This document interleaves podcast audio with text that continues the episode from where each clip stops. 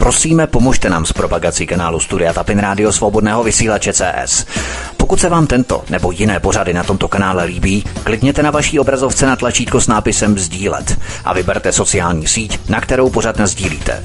Jde o pouhých pár desítek sekund vašeho času. Děkujeme. Hezký večer, vážení posluchači, vám všem, kteří jste si naladili studio Helen, svobodného vysílače CS, odkud dnes vysíláme pravidelné páteční hovory u Klábosnice a neb co týden vzal. Pořad, kde, jak víte, mají hlavní slovo argumenty pana VK, šéf-redaktora z pravodejského portálu Aeronet News a otázky Vítka Stapin Rádia.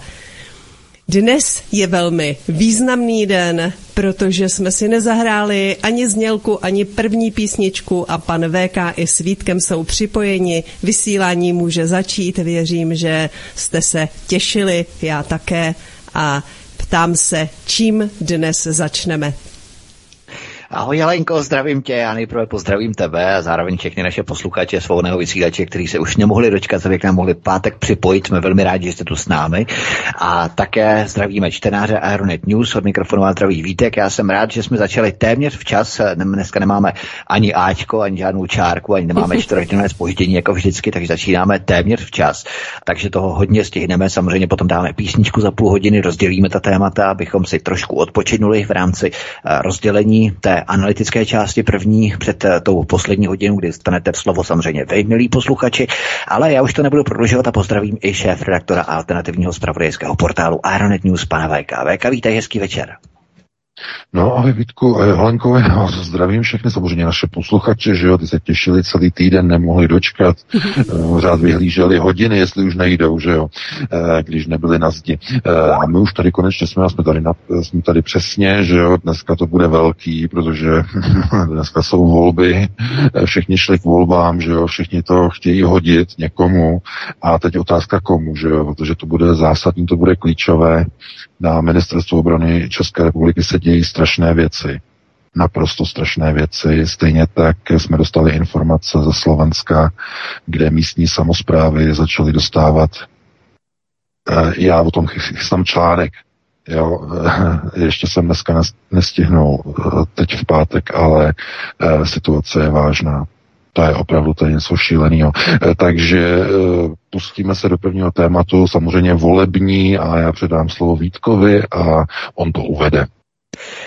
Andrej Babiš se ostře na české televizi vymezil proti zatahování Česka do války a prohlásil, že by českou armádu do otevřeného konfliktu neposlal. Tento výrok byl ovšem dezinterpretovaný jako neochota pomoci Polsku v případě napadení v rámci kolektivní obrany NATO, jenomže o tom nebude rozhodovat prezident. Když dnes a zítra VK máme druhé kolo prezidentských voleb, možná bychom si měli vyjasnit tu pozici prezidenta při vyhlášení mobilizace. Pokud NATO vydá pokyn k mobilizaci, musí prezidenti členských zemí na to uposlechnout, nebo mají autonomii v tom rozhodnutí, zda povolat nebo, nepo, nebo nepovolat, když na to vydá pokyn? No, tady je třeba si všimnout toho, co řekl Reichsführer, eh, tedy ne říšský vůdce, ale eh, ten, kdo tam bude, nebo do teďka vlastně eh, velí generálnímu štábu, náčelní generálního štábu Karel Řehka, který zase vypustil ve středu informace o tom, jakým způsobem prostě se bude muset přistupovat k mobilizaci občanů České republiky, jestliže to takzvaně praskne na té Ukrajině, jestliže se to rozšíří a jestliže eh, nějakým způsobem Severoatlantická aliance bude zatažena eh, do války na Ukrajině. Eh, oni už s tím počítají, dámy a pánové. Všechny ty výroky musíte si dávat dohromady jako v podstatě skládačku, protože připomíná to, teď to připomíná de facto někde průběh měsíce květen, červen roku 1939. To znamená zhruba tři měsíce před začátkem druhé světové války. Úplně stejné procesy probíhají. Eh, nasunování zbraní na linii doteku. V této době Eh, zhruba toho léta, počátku rok 39 po zahájení okupace, 15. Eh, března 39 eh, Němci potom duben, květen, červen začali nasunovat zbraně mm, na hranici s Polskem. Tohle to všechno začalo se formovat i vojska v Rumunsku, už tehdy se vlastně tehdejší vlastně nacistické státy, že e, měli dohodu, měli souručenství s Berlínem, e, takže mm, byla snaha tedy o zahájení toho velkého válečného úsilí v Evropě, které nejdřív mířilo na západ, tedy vlastně nejdřív na východ, že jo, na Polsko, potom na západ, na Francii, země Beneluxu a nakonec na Sovětský svaz. Mm, tohleto, co jsou takové ty signály vysílány, to znamená, eh, Karel Řehka, že náčelník generálního štábu řekl, že eh, nikdo si nemůže myslet, že by prostě eh, ten boj proti nepříteli, proti Rusku, že by to zařídila pouze jenom profesionální česká armáda, že by se museli samozřejmě e, aktivovat e, síly e, z řad obyvatelstva, to znamená e, mobilizace. On tam řekl v tom rozhovoru pro ČTK, že by to byla výběrová, tedy selektivní mobilizace, no výběrová to je takové terminus technicus samozřejmě, protože ta výběrovost by spočívala e, především v tom, e, kdo je schopen a kdo není schopen, že? To, znamená, kdo je schopen držet zbraň v ruce a kdo je schopný chodit a kdo teda není úplně nad hrobem, e, že prostě by nemohl být prostě nasazený. To jsou prostě takové terminus technicus, prostě výrazy, že selektivní. Konec konců v Rusku e, měli také selektivní mobilizaci, mobilizaci 300 tisíc lidí, také selektivně mobilizovali 300 tisíc. E, ono jich ve skutečnosti už je mnohem víc, protože ty informace, které přicházejí z Ruska, ukazují, že mobilizace v Rusku nadále pokračuje, že nebyla zastavena, že dál přicházejí povolávací rozkazy po celém Rusku Rusům. E, to, to znamená, že Rusko bude mobilizovat, e, no teď už má kolik, možná 400, 500 tisíc mají mobilizovaných. E, to, to, to nejsou pozitivní nebo věci, které by ještě dávali někde nějakou představu o blízkém konci tohoto konfliktu. Právě na naopak rozhodnutí těch šílenců tady v Bundestagu, to je kauza sama pro sebe. To je naprosto, to, to je, je to zjevné. To znamená, je to na nátlak samozřejmě mm, určitých kruhů, že jo, amerického vojensko-průmyslového komplexu, snaha o prodloužení té války, protože samozřejmě to pomáhá eh, vydělávat obrovské peníze americkým zbrojařům, protože taková válka je naprosto jedinečná. Oni už vlastně žádnou velkou válku nemají, američané. To je jejich problém. Oni skončili v Afghánistánu a teď americké zbrojovky co dělají?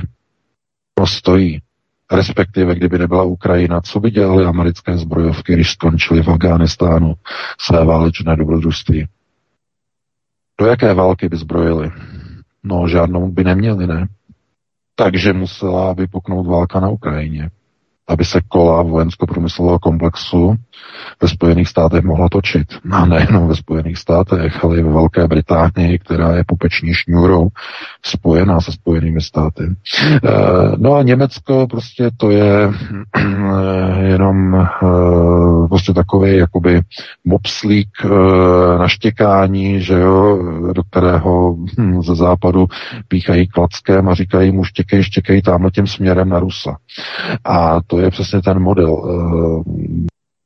I ta Česká republika konec konců je v této pozici. No a volby, které teda dneska mají eh, první volební den druhého kola, eh, tak prostě ukážou, jestli opravdu ten národ eh, je v té pozici, že opravdu do té války chce jít, protože už dlouho ji neměl, dlouho neměl zkušenost války. Letos uběhne 78 let od konce druhé světové války.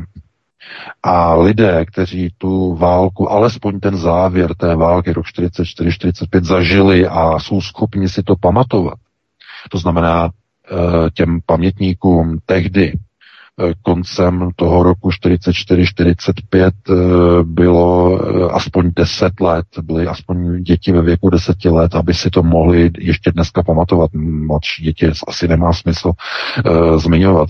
Takže těm lidem, kteří jsou pamětníci a tehdy byli dětmi, tak těm lidem je dneska 88 let. Můžeme to zaokrouhlit, okolo 90 let jim. A mnoho z nich už nežije.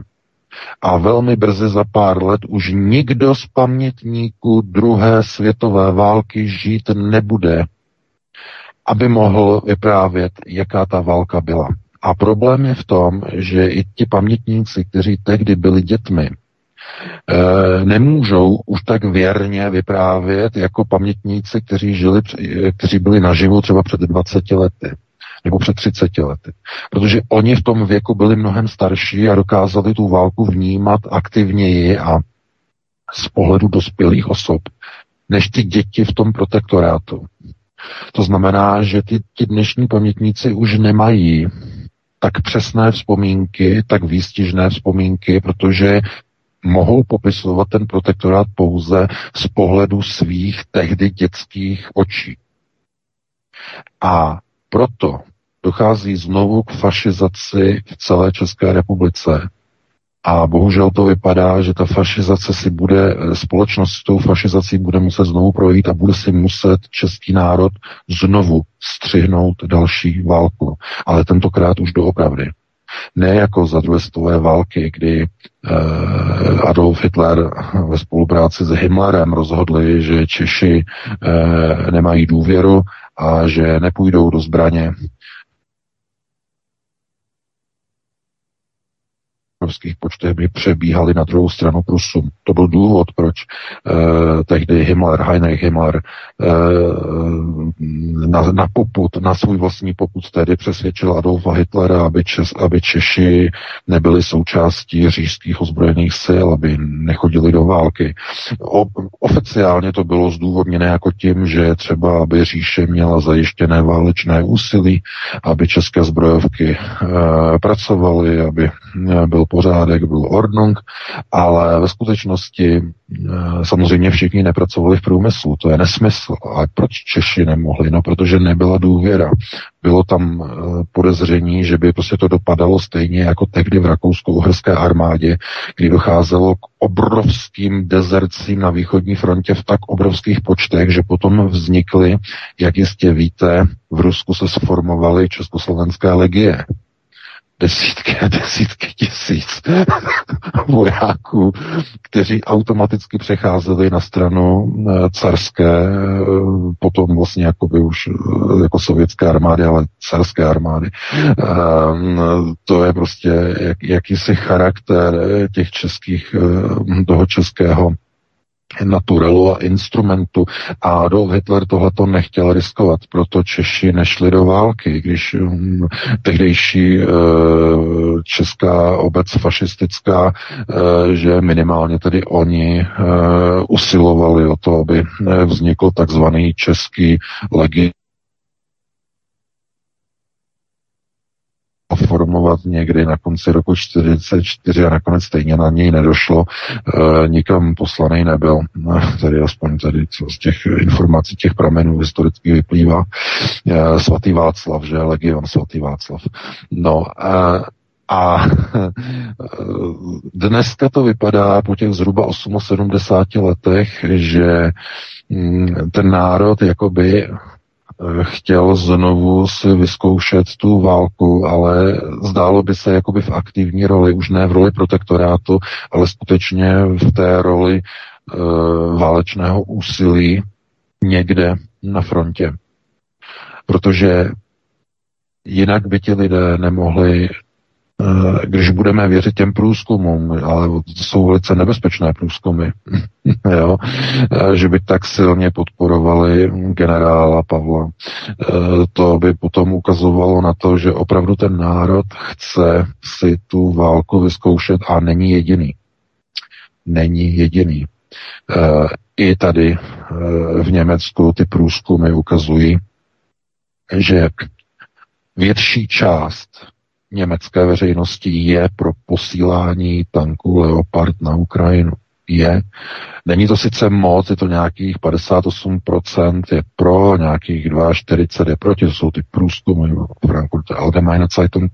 Eh, růz, různě to dělané, eh, různě, ale eh, zajímavé je, že západní část Německa je silně pro, přes 65% pro posílání tanků, zatímco východní Německo je silně proti. E, v té východní části tam je podpora pro posílání tanků jenom něco okolo 35%. Zbytek je proti, takže východní Němci e, mají ještě nějaké ty pudy sebezáchovy a e, západní Němci už zjevně ne.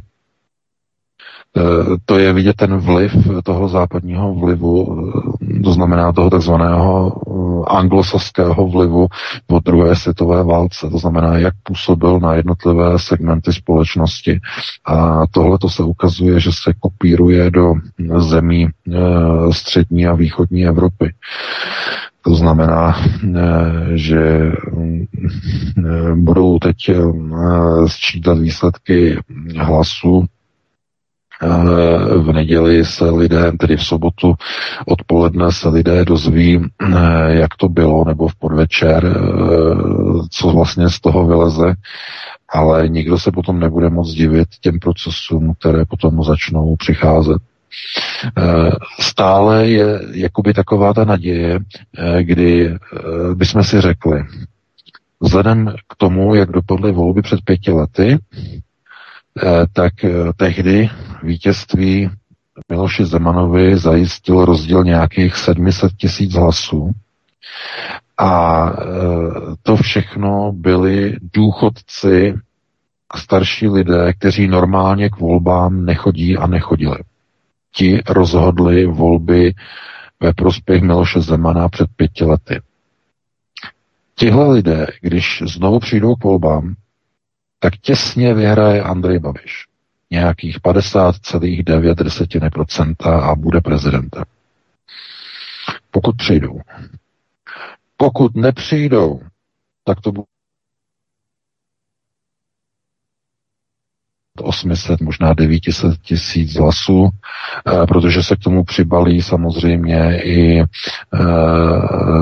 takové ty výroky které jsou jakoby obousměrné, to znamená nejprve minulý týden nedoporučení ze strany eh, vedení SPD, aby eh, voliči SPD eh, volili Andreje Babiše, nedoporučení, že, že strana nebude doporučovat.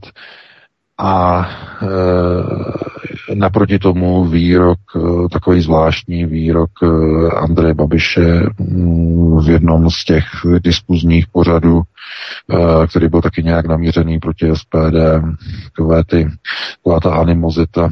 E, no tak ono se tomu nelze samozřejmě divit, protože v téhle chvíli, kdy jde úplně o všechno, tak to vypadá jako kdyby z nějakého případu nebo z, jako kdyby z nějakého důvodu e,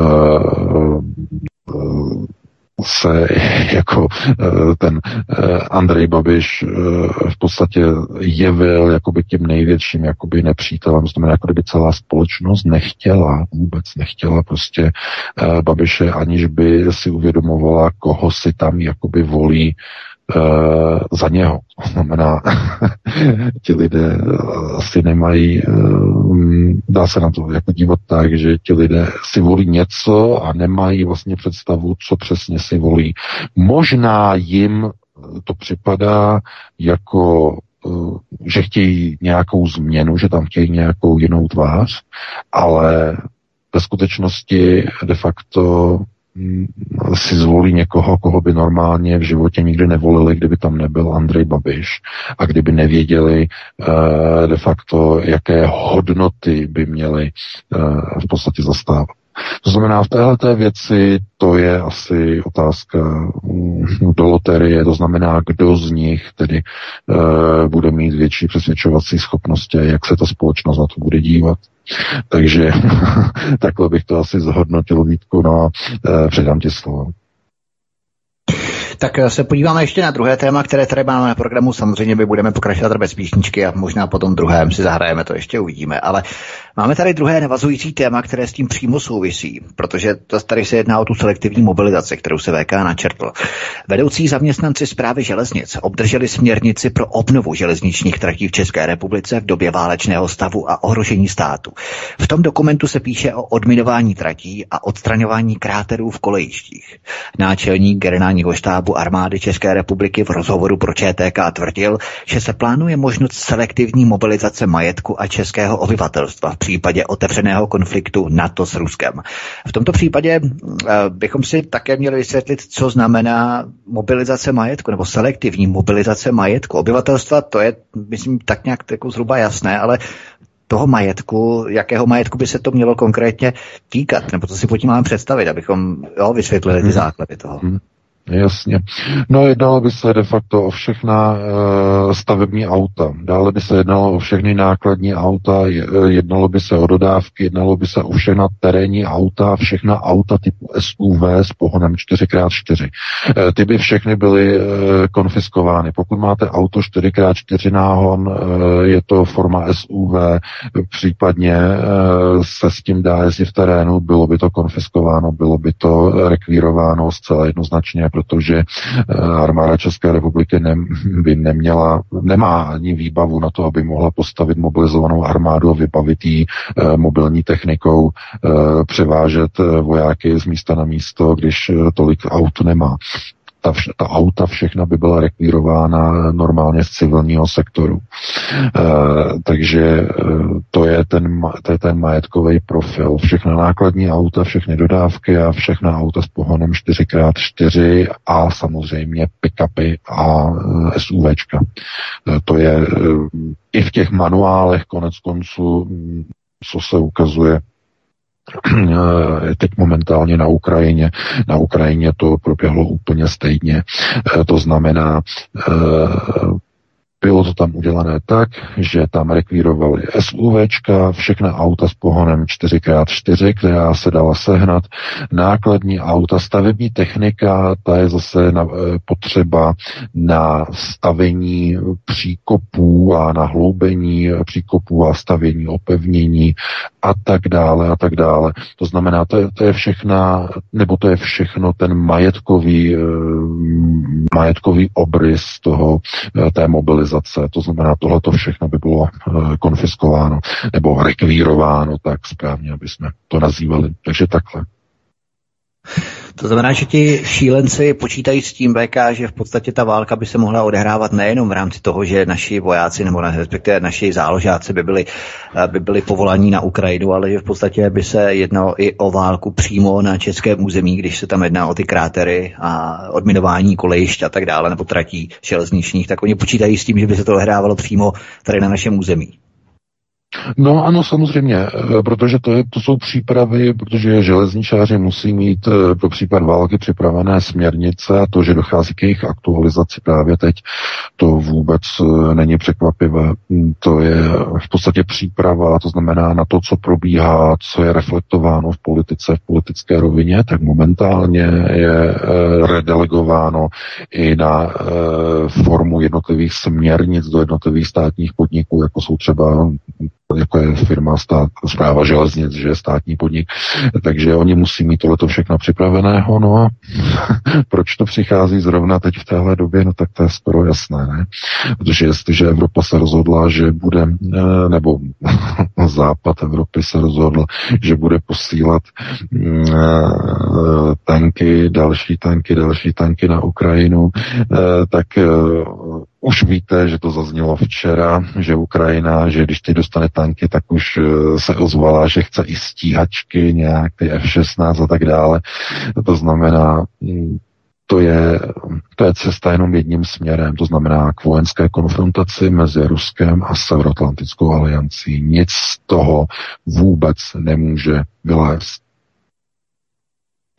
Ono tady vidíme ten posun VK, protože dřív se tak nějak uh, prováděly tajně ty operace, že třeba Anglie, Velká Británie nebo další země tak nějak uh, polo tajně eh, poskytli Ukrajině nějaké zbraňové systémy a tak dále.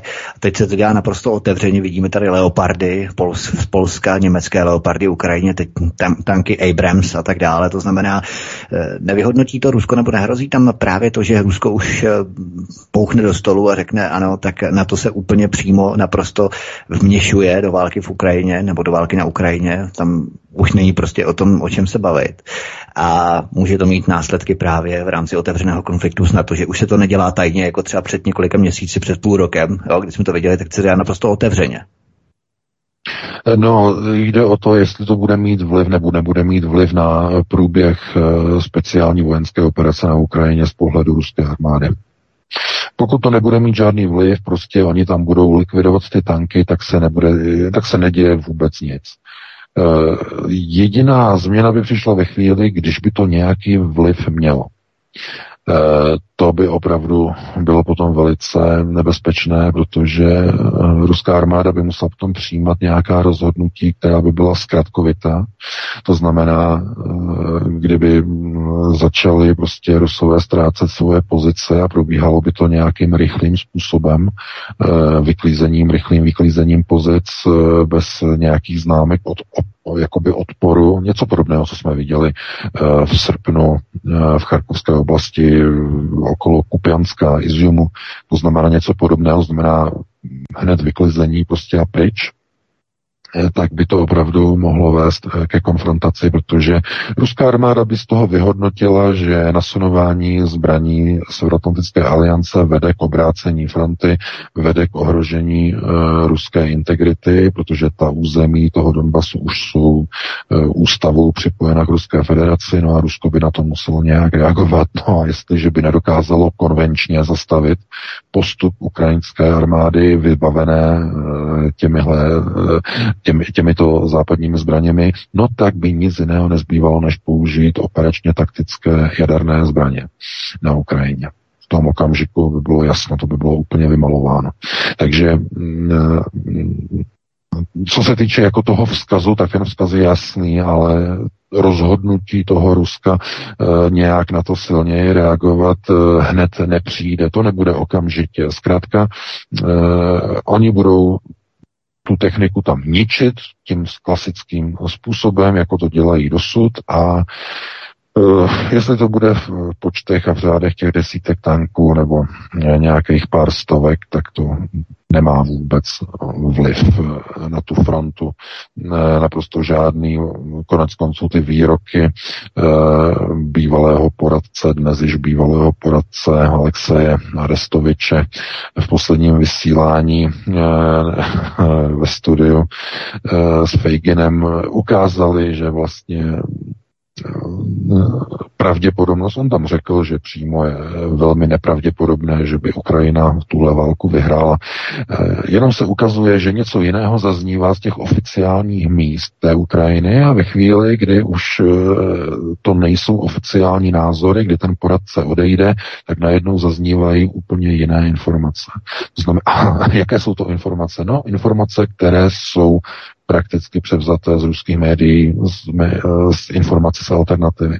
To znamená, eh, představa, že by Ukrajina dokázala porazit jadernou velmoc, je iluzorní, naprosto iluzorní. Eh, pokud by došlo k poražce ruské armády, tak jenom zásluhou samotné ruské armády že samotná ruská armáda by se rozhodla, že chce být poražena. Což vzhledem k tomu, co naznačuje Valery Pjakin, zase není vyloučené, protože samozřejmě v ruské armádě je spousta, eh, jak on nazývá, tedy zrádců, ale mm, otázkou je, aby, nebo je, je otázkou, zdali budou mít kontrolu nad uh, vojenskými procesy, což se zdá, že v téhle chvíli nemají kontrolu nad vojenskými procesy to si jakoby Putin uh, dokáže vlastně ochránit tenhle ten, tenhle ten proces, uh, respektive on to není jeho proces, ale je to proces uh, těch, kteří stojí za Vladimirem Putinem, ale to bychom se dostávali do další diskuze, dalšího tématu. Vítku máme 20.08, dáme si nějakou krátkou přestávku, nějaký dvě písničky, Helenka vybere a potom se pustíme do dalšího tématu. Určitě pustíme se právě do toho Arestoviče, ale já jsem se tě chtěl VK ještě zeptat eh, na, eh, řekněme, roli Izraele, protože já jsem si všiml, že retorika Izraele se poněkud liší od, té oficiální, eh, od toho oficiálního narrativu v rámci ukrajinského konfliktu, protože Izrael je proti nějakému vyzbrojování Ukrajiny z pozice no teď, Američanů. Teď, uh, Izrael je teď proti, protože tam došlo k novým no. v parlamentních volbách opět k navolení Benjamina Netanyahua do čela uh, už je znovu premiérem, takže Benji, Bibi je zpátky u moci v Izraeli. Jakmile nastoupil k, k moci, obrátil izraelskou politiku 180 stupňů a teď najednou je proti vyzbrojování Izraele e, před tím, jak tam byl ministerský e, e, předseda. On se jmenoval takovým zvláštním, náj, takovým zvláštním jménem no, teď se nemůžu vzpomenout, tak ten byl vzpomenout. silně... Ale jaká je v tom logika v rámci té změny? Jaká je v tom logika ten byl, toho Izraela? Ten byl silně pro ukrajinský, ale Izrael eh, samozřejmě to je, na to je třeba se prostě dívat eh, jako na procesy eh, kdekoliv jinde. To znamená, někde jsou ty procesy nastavené prochasicky, jinde jsou antichasicky, proti chasidům. To znamená, sionistický proces byl minulý proces vlády uh, bývalého izraelského premiéra. Teď je tam chasický proces. To znamená, oni teď jedou halachu. Přišel zpátky Bibi, jedou halachu. To je normální, to je klasika. Předtím jeli sionistický proces, to znamená ve prospěch Ukrajiny proti Rusku. To je naprosto zjevné.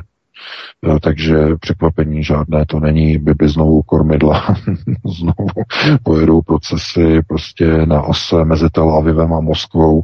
A všimli jste si, jak teď došlo, došlo najednou, když se Bibi vrátil k úderům v Syrii, k tomu bombardování, hned po nástupu Benjamina Netanyahua. No a zasáhla tam ruská armáda nezasáhla, protože už jsou zase kamarádi, ne? Mezi Kreml, Tel Aviv, znovu jedna rodina, takže Bibi zavolal, že Vladimirovi a my potřebujeme v Sýrii tam pořešit nějaké ty, ty iránské jednotky, které jsou rozmístěny. E, no a co asi řekl Vladimir? Řekl, no, tak my se nebudeme dívat, nebo my to vypneme, ten, ten radar, e, jakože že nic nevidíme, no. Chápete? To je klasika. A předtím když tam byly procesy, které probíhaly jakoby protirusky, že jo, to znamená mm, procesy, sionistické procesy, tak měli jinou práci. Měli práci na Ukrajině. Jakmile je tam Bibi zpátky, tak uh, si řeší interní problémy a řeš, řeší si prostě chasický píseček. Je to klasika, uh, není třeba se ani s tím nějak rozptilovat. Takže takhle bych na to reagoval a dáme si nějakou tu přestávku. Jasně, zahrajeme si dvě písničky a pak budeme pokračovat dál. Halenko, co to máme hezkého? Já jsem pro tuto hudební přestávku připravila dvě písničky s celkovým časem 8,5 minuty. Ta informace je důležitá především pro ty, kteří chtějí využít čas k občerstvení. Pro nás ostatní je tu první písnička, kterou zpívá Joe Cocker. Prosíme, pomožte nám s propagací kanálu Studia Tapin Rádio Svobodného vysílače CS. Pokud se vám tento nebo jiné pořady na tomto kanále líbí, klikněte na vaší obrazovce na tlačítko s nápisem Sdílet a vyberte sociální síť, na kterou pořád sdílíte. Jde o pouhých pár desítek sekund vašeho času. Děkujeme.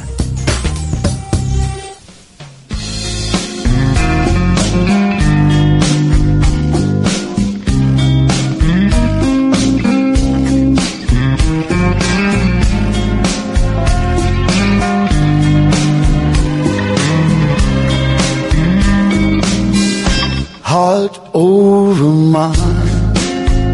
Yes, I'm my father's son.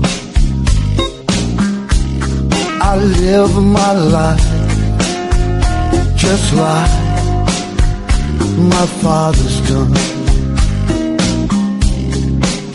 If he'd have told me one day that somebody'd have my heart in chains would I believe it? No way. Made up my mind I'll never fall that way. But tell me why every time I try to tell you it's goodbye, I can't seem to let go in my heart. I know I want to stay. What I'm trying to say, heart over mine. Yes, I'm my father's son, and I'm inclined to do as my father's done.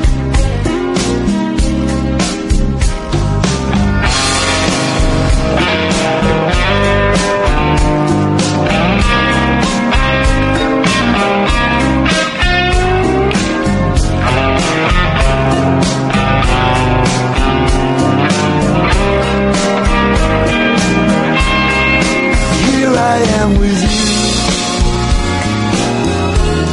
and I know that it's true. Despite all the feeling, you're touching me through. I tried to walk away. Something makes me stay heart mine. Oh. Yes, I'm my father's son. I live my life just like my father's done. But tell me why every time I try to tell you it's goodbye, I can't seem to let go in my heart. I know I want. What I'm trying to say, heart over mine. Yes, I'm my father's son.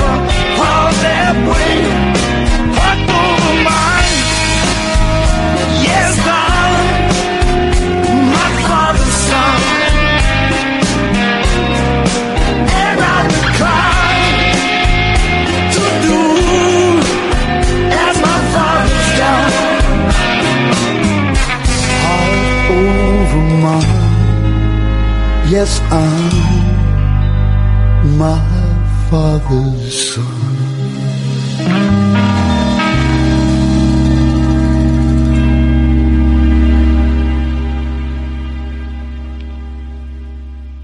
Pokračuje Spiritual Quintet a jeho písnička Svět s náma houpá.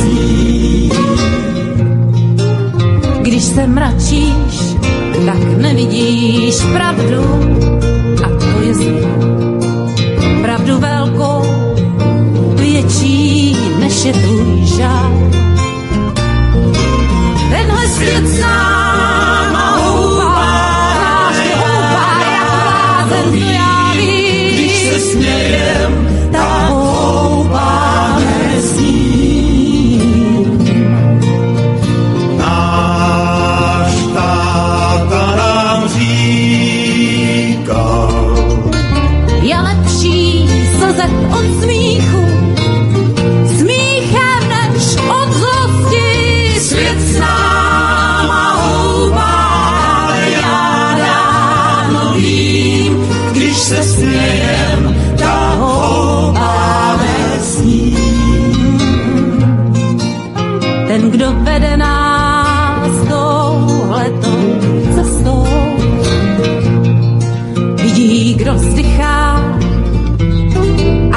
a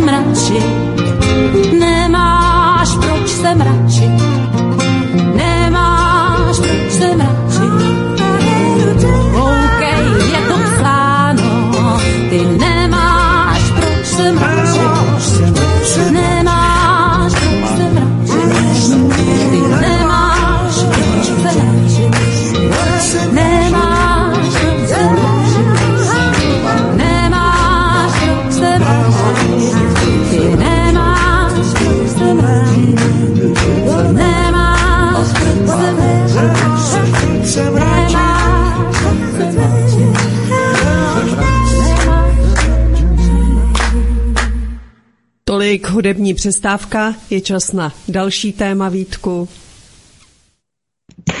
Máme tady další téma, jenom si ověříme, jestli je VK tady. VK, seš tady.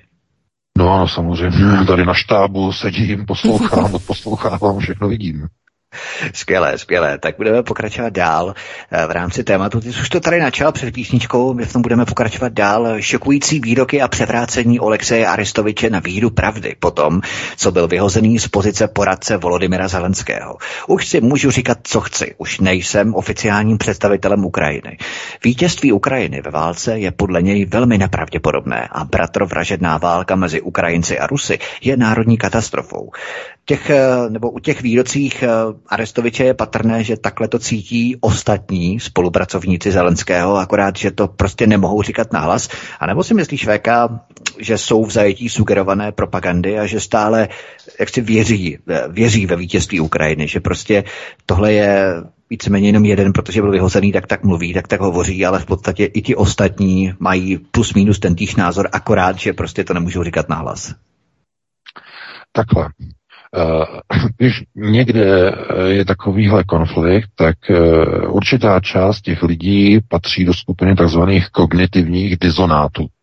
To jsou lidé, kteří trpí kognitivní disonanci a opravdu věří tomu, že do poslední chvíle prostě vyhraje ta jejich strana, úplně konec, šluz. E, systém e, bílých kloboučníků, já tomu říkám taky někdy prostě a podobně, ale lidi potřebují prostě nějakou víru, něco, co prostě v co můžou věřit, protože jinak by si hodili mašličku. A e, proto, e, proto je strašně nebezpečné lidem brát iluze e, naději. Nebo iluze i naděje je jakoby v jedné rovině. Co je to iluze? Iluze je něco, co si vytvoříte. Naděje je něco, co vám někdo slíbí. Nebo co e, vám slibuje okolí, prostředí. Takže iluze a naděje, ale de facto obojí to má společný jmenovatel.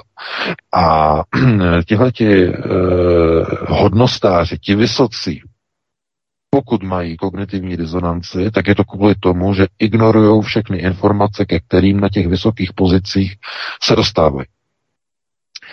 A Arestovič e, mezi tyhle lidi rozhodně nepatří. To znamená, všechno to, co on jel, ty žvásty, že my že jo, Ukrajina, vítě, Ukrajina vítězí a, Ukra- a Rusy vytlčíme. Celou dobu jel tyhle, ty, tyhle ty bláboli, tyhle ty žvásty, až do chvíle, než 17. ledna e, podepsal svoji rezignaci kvůli tomu skandálu, že o tři dny později, e, o tři dny dříve, toho 14 v tom pořadu s Fejginem prohlásil, že na to ukrajinské město Dněpro, nebo Dněpr, že jak tam spadnul ten kalibr na tu bytovku a zabilo to nějakých 45 lidí, tak on to prostě jakoby propálil. On to v tom pořadu u Fejgina propálil. On to řekl, že prostě ta raketa tam spadla kvůli tomu, že byla sestřelena ukrajinskou protivzdušnou obranou. Že to nebylo úmyslné, že by Rusové mířili na nějaký panelák v Dněpru, ale prostě došlo ke sestřelení rakety a ta raketa nevybuchla ve vzduchu.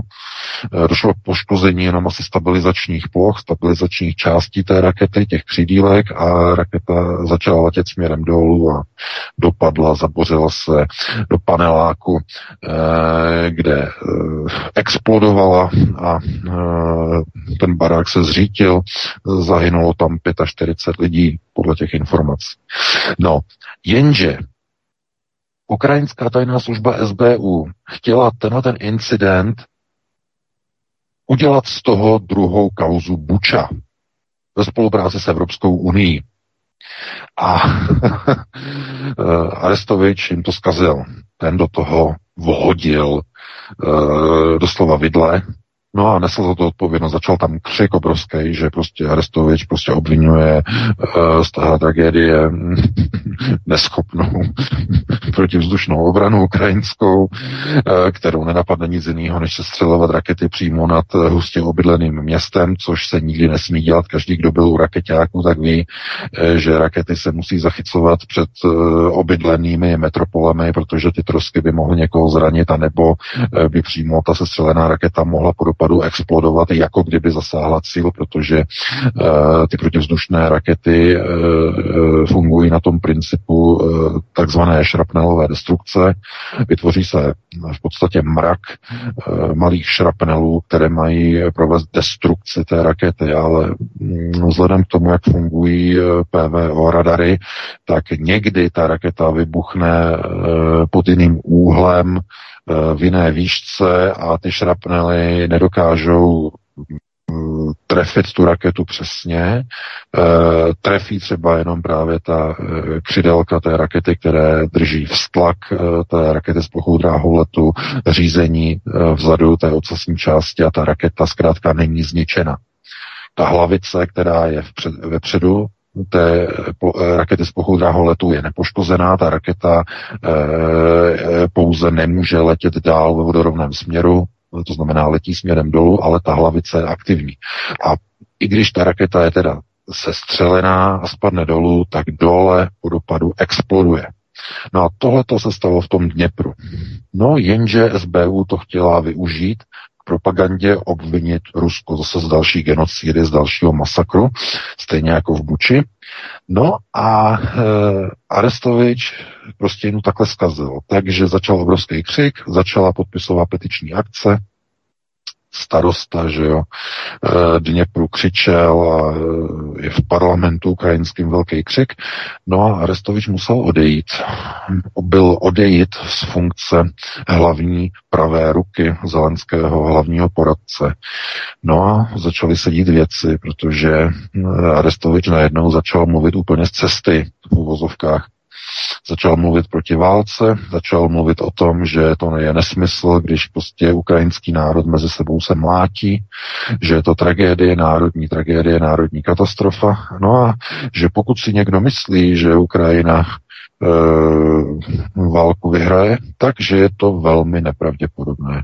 Úplně na rovinu to takhle řekne. A on tam ještě připomněl, že teď už nejsem veřejná osoba, veřejný činitel, teď už si můžu říkat, co chci. Tím to úplně zabejčil, dámy a pánové. To je, to je zabejčení, to je úplně jako kdyby tam běhalo prostě takový to rozčepejřený, rozklebený chucpe, poskakovalo tam kolem něho takhle a teď se šklebilo všem těm lidem, eh, kterým on eh, prostě celou tu dobu eh, jakoby říkal, my to vyhrajeme, všechny ty pohádky tam vyprávěl, že my Rusy poženeme až někam do Sevastopolu a podobně. Chápete, úplně normálně, úplně jakoby na tvrdáka. A proč? Z jakého důvodu? No, protože on už se chystá na nějakou funkci. On o sobě dává vědět. On má informace zevnitř. Zelenský půjde. Ten půjde brzy. No a kdo ho nahradí? No přece konstruktivní kádr, který bude natolik konstruktivní, že bude chtít ukončit válku, a bude natolik konstruktivní, že se domluví úplně s každým, dokonce i s tím nenáviděným Putinem a dokonce i s tím Ruskem. Přesně do téhle polohy se teď Arestovič snaží namanévrovat. to je tak průhledné, ale pozor, pozor, uh, on to nedělá samovolně, to je, on s tím počítá protože on ví, jaká je vnitřní situace eh, v tom jejich eh, šmůzu, který tam mají, že jo. Znamená okolo Zelenského, eh, teď bylo nádherný video nazvaný kokain, kokainský podojezdu. To byl rozhovor s, s novinářkou myslím, že tady mm, německého špíglu, ale teď, teď mě neberte za slovo. A to bylo, bylo to natočený a to bylo dělané někdy ráno, někdy nebo dopoledne, eh, dopoledne to bylo. A ten rozhovor, on eh, prostě, to video bylo, jak posmrkává, popotahuje, olizuje si prostě rty, že jo, přetahuje si rty přes zuby, protože dojezd celou noc se sjížděl na Kokešovi. Dámy a pánové, to bylo velký. To znamená, to video je naprosto zlatý. Já, já ho někde prostě stáhnu někde z Telegramu, abyste ho taky viděli potom nějakém článku na Aeronetu. Eh, úplně jak kokainský po dojezdu. Ale chápete, Arestovič má tyhle ty informace, co se děje vlastně v Kijevě, co se děje okolo Zelenského, eh, ten člověk eh, bude dříve či později odepsán, úplně odepsán. A eh, bude se hledat konstruktivní kádr jako náhrada. A Arestovič je schopný. Dokáže ovlivňovat lid, i když jsou to pohádky, ale takový lidi oni budou potřebovat. A když říkám oni, tak tím samozřejmě myslím Ruský židovský kongres a Federace židovských obcí. Tyhle dvě skupiny, které stojí za Kremlem, e, budou, budou potřebovat konstruktivního kádra, který uvidí ty věci takzvaně realisticky a bude, bude schopný ty Ukrajince e, prostě ovlivňovat a e, dokáže Zelenský ovlivňovat e, jako někoho, no ten přece není ovli, ten ovli, toho ovlivňují prostě ze západu. E, Arestovič, když si poslechnete ta jeho videa, tohle to všechno celou tu dobu, tak prostě to je to je propaganda od zhora dolů, zleva doprava. Ale eh, je to podaný takovým způsobem, že ono to dává prostě hlavu a patu, pakliže eh, máte představu o tom, eh, co chcete slyšet to je jedna z psychologických rovin, že znamená, co, co chcete slyšet. Spousta těch Ukrajinců chce slyšet pozitivní zprávy a ten Arestovič byl schopný celý rok jim ty pozitivní zprávy dávat. To je ta, chápete, to je ta naděje. Ti Ukrajinci si vytvoří iluzi. A tou nadějí tu iluzi krmí. Takhle se na to můžete dívat. Systém bílých kloboučníků. To znamená, eh, potřebujete naději, abyste mohli ukojit svoji iluzi. Eh, to, že je to součást eh, systému řízení a že moc dobrýho z toho nekouká, to je jiná věc. Problém je v tom, že lidé opravdu potřebují naději a mm, neberou se na to žádná měřítka jako, jako metr nebo nějaký teploměr nebo nějaké přeměřování toho, jestli ta naděje je na nějakých reálných základech, anebo ta naděje je skutečně součástí jenom nějakého iluzionistického základu, který nemá reálný podklad. E, a to samozřejmě platí o e, všech lidech vlastně, kteří e, v době bez naděje hledají nějakou naději. To je to nejsmutnější. A je těžký lidi za to kritizovat, protože v době bez naděje žít bez naděje je na mašličku. Doslova. Pro mnoho lidí. Nemůžete se divit, že někteří slabší jedinci to ne, jako neunesou a jdou před úřad vlády a tam se zastřelí. Protože režim je zlikvidoval, nemají na zaplacení elektriky do svého podniku, končí jim živnost kvůli tomu. No. A velice rychle to potom vnitro takzvaně zamete pod koberec, aby se o tom nemluvilo, aby to nevyvolalo nepokoje ve společnosti, že? No, to je samozřejmě opravdu e, s velkým a s obrovským e, jakoby přesahem, protože je spousta jakoby politiků, kteří teda někam přijdou a e, teď de facto dělají přesně to, co se od nich očekává. To znamená, e, dávají lidem naději a plní tou nadějí ty vytvořené iluze mezi těmi voliči u těch uren volebních, později možná pohřebních, ale hlavně těch volebních. A podívejte se na ty volby, těm lidem to stačí. To znamená, oni si vytvoří nějakou iluzi, oni si představí, vytvoří nějakou konstrukci a ten politik jim tu iluzi naplní nadějí, která má většinou obrysy nějakých slibů. Takhle funguje politika, takhle fungují volby. To znamená, vytvořené iluze jsou plněny nadějemi, které mají formu politických slibů a prohlášení. A nejhorší, co může být, je, když eh, koncovému spotřebiteli těch voleb toho systému, to znamená voliči, když stačí opravdu jenom ty sliby potom jdou znova k volbám a potom znovu volí zase tu samou stranu, tu samou partaj. E, neuvědomují si, že ten systém potom se stává samonosným a e, samonosný systém znamená, že živí sám sebe. Politici dají více a více slibů, aby voliči měli více a více pocit, že mají naplněné své iluze. A protože iluze jenom slibama nelze naplnit, tak se to řeší tak, že politici dají ještě větší a větší sliby, čímž se objem iluzí ještě více a více rozšíří. Tím se získá čas.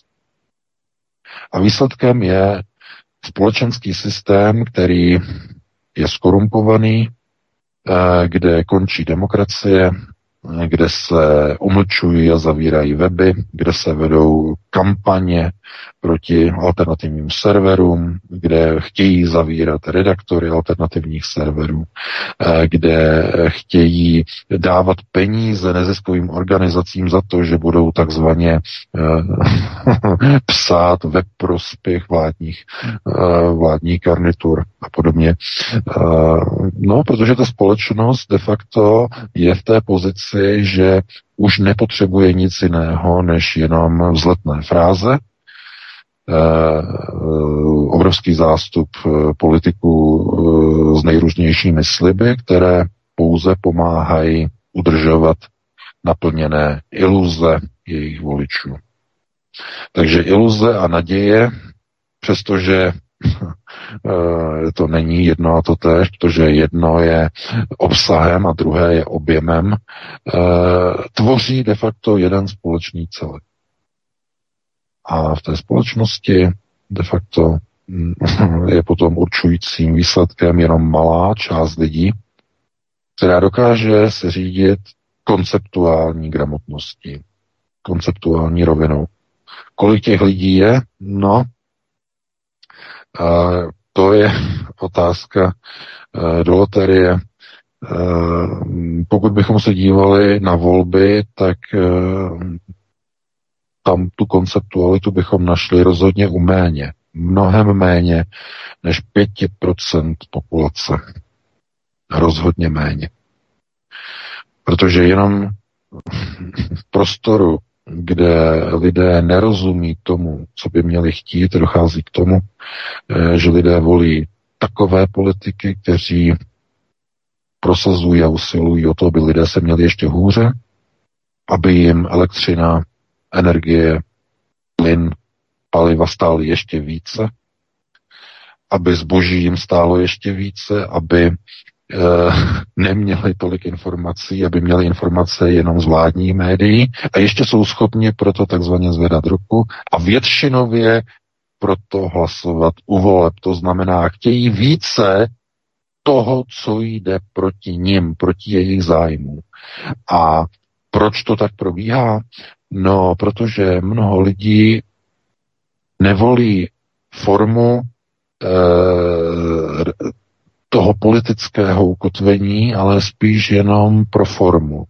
To znamená něco, co popisuje obsah té formy a e, je jakýmsi jakoby před příslibem toho, co by mohlo být. To znamená pěkná slova, to znamená výroky, jako má Petr Fiala, e, takzvaná hodnotová společnost, že je hodnotový premiér. E, ale je to úplně vyprázdněné, protože za těmi hodnotami de facto jsou zbraně pro Ukrajinu, eh, zatahování do války a obrovská neřízená a nikým neregulovaná, dokonce indukovaná inflace. Tohle eh, je asi ten základ. Takže takhle bych na to reagoval, no a pustíme se do dalšího volajícího. Já bych VK jenom uh, zakončil naše dnešní vyprávění, respektive první analytickou část, ještě takovou úvahou úlohy alternativy, protože ty si řekl, že není naším úkolem nebo naší úlohou kritizovat lidi, kteří mají nějaké naděje. Ale já si naopak myslím, že důvod, proč lidé vyhledávají stále více alternativu od těch mainstreamových provládních vysílaček, je právě to, že je nekrmíme tím balastem a tou vatou, nadějemi, iluzemi, tak jako je krmí právě v těch médiích, nebo politici právě eh, v oblasti nejenom eh, pěti demolice, ale i eh, mnozích takzvaně vlasteneckých, podle mě protivlasteneckých partají, a to je vlastně věc, kterou my odhalujeme a proto nás lidé stále více vyhledávají. To znamená, já si myslím naopak, že bychom měli ne přímo bourat vzdušné zámky, jak vždycky říkáš, ale nějakým způsobem uvádět ty věci na pravou míru a přece jenom bojovat proti takovým těm iluzím a nadějím a ne lidi utvrzovat nebo nechávat je v, tí, v té iluzi a v té naději, aby aspoň měli pro něco žít, protože to je sice hezké, ale potom ten, řekněme, konec bývá ještě daleko horší, než když jsou lidé připravení a informačně vybavení právě ještě předtím. To znamená, si myslím, že naopak eh, úlohou nás jako alternativy je od té naděje osvobozovat, jak si. Eh, já ti to řeknu takhle, Vítku.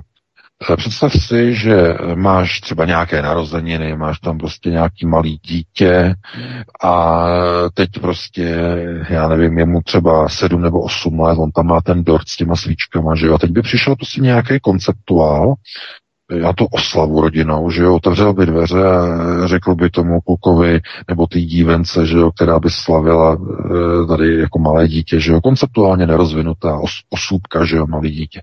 E, a přišel by a řekl, by, e, řekl by mu, hele, na ten dort s těma svíčkama se vykašli, stejně zhruba za 65 let umřeš na rakovinu. Takhle by to řekl té dívence nebo tomu klukovi. To by byly, panečku, narozeniny pro dítě, že? Konceptuální tvrdota. Natvrdo. A co by se stalo? Dítě by začalo brečet, eh, rodiče by byli v šoku, že nějaký blázen, co, co to mele. No jenže on řekl pravdu, dámy a pánové, pozor. On řekl tvrdou konceptuální pravdu tomu dítěti. Ovšem s předstihem zhruba 65, 80, možná 70 let, eh, plus minus podle toho, jak se dožije. E, chápete? Je to správně? A nebo je lepší tomu dítěti nechat, ať si užije ty narozeniny v jalové nevědomosti věcí, které přicházejí v dlouhodobém horizontu. No a představte si alternativu. Kdybych já tady začal pouštět nějaké informace s nějakým daleko větším předstihem, než jenom několik měsíců. Má to, no vidíte, a to, to je otázka. Takže mm, není to tak jednoduché. Uh, lidem nelze říkat úplně všechno, protože na to nejsou připraveni, nejsou schopni eh, v daném rozvoji uh, svého konceptuálního uvažování přijmout některé pravdy, které jsou v dlouhodobějším konceptu, to znamená v dlouhodobějším horizontu. A bylo by to i více než nebezpečné takhle lidem de facto destruovat uh, jejich životní limitu, protože každý život člověka je limitovaný, protože Nejde o některé uh, konkrétní uh, entity v rámci syndikátu, které procházejí časo, časem um, různým, různé pokrevní linie Charedem žijí stovky let a podobně, to je něco jiného, ale i u nich je ta limita nastavená. A Mm, to by bylo jako hodně nebezpečné. Takže na té alternativě lidem eh, de facto eh, my přicházíme eh, takové ty informace, které jsou cenzurované, které nejsou v těch mainstreamových médiích.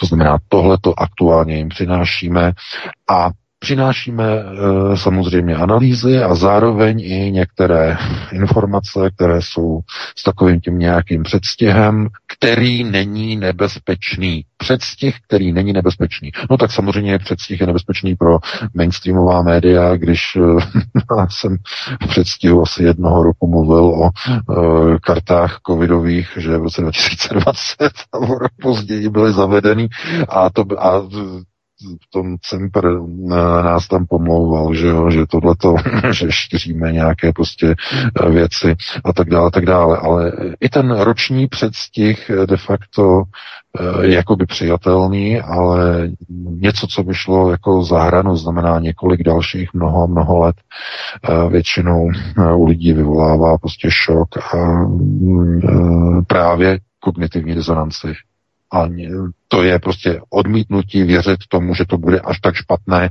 To přece není možné. Lidi by to nedovolili. To je takové to oblíbené slovo. Lidi by jo, to nedovolili. No, přesně, přesně. Prosím ano, vás, lidi, lidi, lidi jsou splachovací. Člověk, ano, jeden člověk by to třeba nedovolil na svém dítěti, aby třeba dělali nějaké pokusy, eh, pak, když to není maskované za vakcínku, že?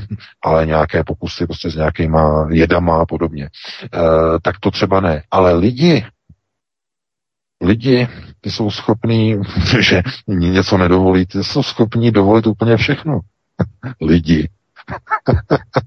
Takže e, proto e, je potřeba zachovávat takový ten přístup, že lidi potřebují nějakou tu naději, musí uh, si ponechat nějakou tu naději a je nebezpečné jim bourat světonázory. Proto já se nerad vyjadřuju k těm těm náboženským věcem, liturgickým, nerad se vyjadřuju prostě k nějakým světonázorovým systémům, uh, které někdo má ukotvené a pevně se o ně opírá, protože když začnete podtrhávat nějaký pilíř, dojde ke zhroucení buď eh, konstrukce domu, anebo osoby člověka když mu zbouráte prostě něco, co se opíral konceptuálně.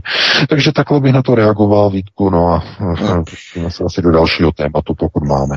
rozumím. To bylo poslední téma v rámci uh, Arestoviče. V podstatě to je nějaká taková trošku metafora v rámci i Nadí Savčenkové, protože i ta v podstatě změnila svou rétoriku, i když ona byla vlastně dva roky, tuším, že je v ruském vězení a potom změnila tu rétoriku podobně. Ano, ano jako to udělal Arestovič, ale já se ještě vrátím k té metafoře, kterou si nastíní ohledně dítěte a toho dortu se svíčkami osmiletého dítěte, protože to se mi zdá příliš kontrastní, protože bychom se mohli potom zamyslet nad tím, že vlastně nemá cenu ani, abychom se narodili, protože už v tu chvíli vlastně odpočítávat nikdy zemřeme. Jo? To znamená, že nemá cenu ani se narodit, protože stejně zemřeme. Jo? Ale já spíš myslím, jestli by nebylo lepší právě v rámci alternativy to pojmout něco jako školu, protože přece jenom ta lepší sorta nebo sorta kádrů, která potom je eh, výjimečná v tom, že se nějakým způsobem připravuje k převzetí nějakých politických nebo ekonomických, hospodářských eh, mocí eh, postů a tak dále, tak ta vlastně se vychovává potom ve speciálních školách a tak dále, tak já bych právě alternativu spatřoval právě v tomto směru, jo? že nebudeme osmiletému dítěti říkat, že za 65 let zemře, ale nějakým způsobem ho směrovat k tomu, že v podstatě ano, ten dort si může užít, ale přece jenom eh, je potřeba vidět i ty široké souvislosti v rámci třeba těch mých poradech, které připravuju a které chystám. Já to beru v podstatě jako školu. A právě v rámci té konceptuality ty lidi školit, v podstatě i nás školit, protože i navzájem se obohacujeme, protože lidé mnohdy eh, nám co přispívají třeba do komentářů, ať na Euronetu, ať na Euronetu nebo u nás na svobodném vysílači, eh, na Odyssey a tak dále, tak mnohdy přináší velmi cené komentáře a cené postřehy, tak navzájem se obohacovat a mít to jako školu školu a právě to si myslím, že ta naděje je jakýsi iluzorní abstrakt, který nemá v našem, řekněme, světonázoru místo. My potřebujeme právě ty informace a to je právě doménou té alternativy. Takže ne naděje, ale opravdu takové informace, ano, které neublíží, samozřejmě, jak si řekl, to je správné, ale zase úplně, jak si nenaskakovat pořád na ty naděje těch politiků, eh, kteří pořád hlásají čtyři roky to samé i v rámci vlasteneckých frakcí a lidi jim pořád na to skáčou a tak dále. A to právě my musíme nějakým způsobem zamezovat tomu procesu. Hmm, tak kvůli tomu, že lidi chtějí změnu a ona nepřichází. To je ten důvod, že volí pořád, pořád dokola. E, je to, je to syndrom, syndrom závislého sáskaře, který stále každý týden sází tikety, že jo, tikety, tikety, tikety a říká si, jednoho dne to vyjde. E, syndrom sáskaře. No, a co se týče té naděje e, a informací, samotná informace pro lidi je naděje. Informace. Když dostanou nějakou informaci, která je mm, na alternativě šířená, která není na mainstreamu, tak pro ně je to naděje, že někde něco probíhá lépe a nebo jinak procesně, než jak to tlumočí právě mainstream. Tak to, je, to, je, to, to je souhlasím, to je super, ano, přesně. To je, to je, potom, to je potom taky to, že e, potom na alternativě se různě, e, nebo takhle, takové ty různé prostě e, si všimněte potom na všech těch českých televizích takové ty útoky, že jo, neustále e, dezinformace, útoky proti aeronetu, že jo, pomlouvačné kampaně, útoky na naše spolupracovníky, že jo, a podobně. To je, a nebo proti, proti proudu, že jo, pana Hajka, že jo, ty útoky, teď jak byl ten dehonestační článek, že u Hajka, že Hájek dal rozhovor, nebo respektive uh, měl rozhovor s panem Drulákem, profesorem, že, a měl z toho polízanice, uh, zavolali si ho na vedení toho ústavu pro ekonomicko-politické vztahy, nebo no, jak tam byl, jak byl propuštěn z té organizace státní, takže e, chápete, jenom to, že poskytl rozhovor panu Hájkovi, tak hned prostě na černé listině. Chápete? A proč to ten režim dělá? Nebo proč vnitro zakládá různé YouTubeové kanály? Jsme ty dostali do redakce, že zase někdo vytáhnul nějaký tři roky starou reportáž o našem kolegovi e, tam na Slovensku, teď to zase někdo, někdo někde šíří a e, všechny tyhle ty věci e, co jako, e, proč, z jakého důvodu? No, protože ty kampaně mají za úkol zdiskreditovat alternativu. Rozumíte? Zdiskreditovat. Aby lidi nechodili na alternativu, aby nepouštěli ten svobodný vysílač, aby nechodili na ten protiprout, aby nečetli ten aeronet, aby lidi zůstali v té konceptuální slepotě a šli volit generála Pávka Kvůli tomu ty kampaně spouští. Z tohoto důvodu. Chápete? Takže tenhle ten koncept je v podstatě i takhle nastavený. Od, samot, od samotného začátku toho takzvaného boje proti dezinformacím, je to nastavené způsobem, že oni nemůžou nám argumentačně vyvrátit naše informace. Protože my to zdrojujeme samozřejmě z, z těch ruských zdrojů, e, i ze světových zdrojů, e, takže na té faktické bázi, oni to vyvrátit nemohou. I mnohé Oni americké nemo- zdroje, i americké zdroje Ano, máme, to je to nejvtipnější. jako. A teď si, to- teď si to vemte. Eh, oni nemůžou vyvrátit to, že na Ukrajině od roku 2014 běží občanská válka, že tam proběhly dvě trestné operace ukrajinské armády proti vlastním obyvatelům na eh, Donbasu, na východě Ukrajiny. Eh, Realitou je, že tam zemřelo více než 14 tisíc lidí na tom Donbasu. A to je něco, co prostě e, nemůžou popřít, že tam probíhala a probíhá občanská válka. To nemůžou popřít. Ale co můžou udělat? Můžou udělat, že e, přepíšou a překreslí společenský narrativ.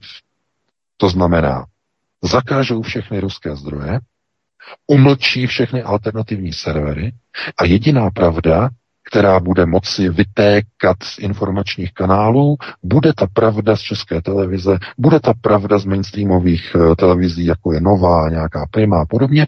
To všechno bude jenom eh, povoleno, nic jiného povoleno nebude. Proč? Aby ti lidé nečerpali informace z jiných zdrojů. Chápete? Z tohoto důvodu jsou teď zrovna před volbami spouštěny různé dezinformační kampaně. Jak proti nám, tak proti protiproudu, pana Hajka a podobně. To je, to je spuštěné ve stejnou chvíli, ve stejnou dobu. A se, chápete, z jakého důvodu? No proč? No co jsme udělali my? No my jsme nepřímo podpořili Andreje Babiše konceptuálně. A tím jsme se stali nepohodlnými. Takže nastupuje tvrdé dezinfo, nastupují kampaně, nastupují pomluvy. A mnoho lidí si pořád myslí, že e, žijeme v nějakém prostoru nějaké, nějaké demokracie, že v Evropě je demokracie a v Americe je demokracie a v takzvaně rozvinutých západních zemích, že je demokracie. Ale demo to není demokracie. Vy si nemůžete svobodně pustit Russia Today, protože v celé Evropě je Russia Today zakázaná. Pokud nemáte změněné DNS servery na Google nebo na Cloudflare, tak se na stránky rt.com nedostanete. Vůbec. Jaká je to teda demokracie?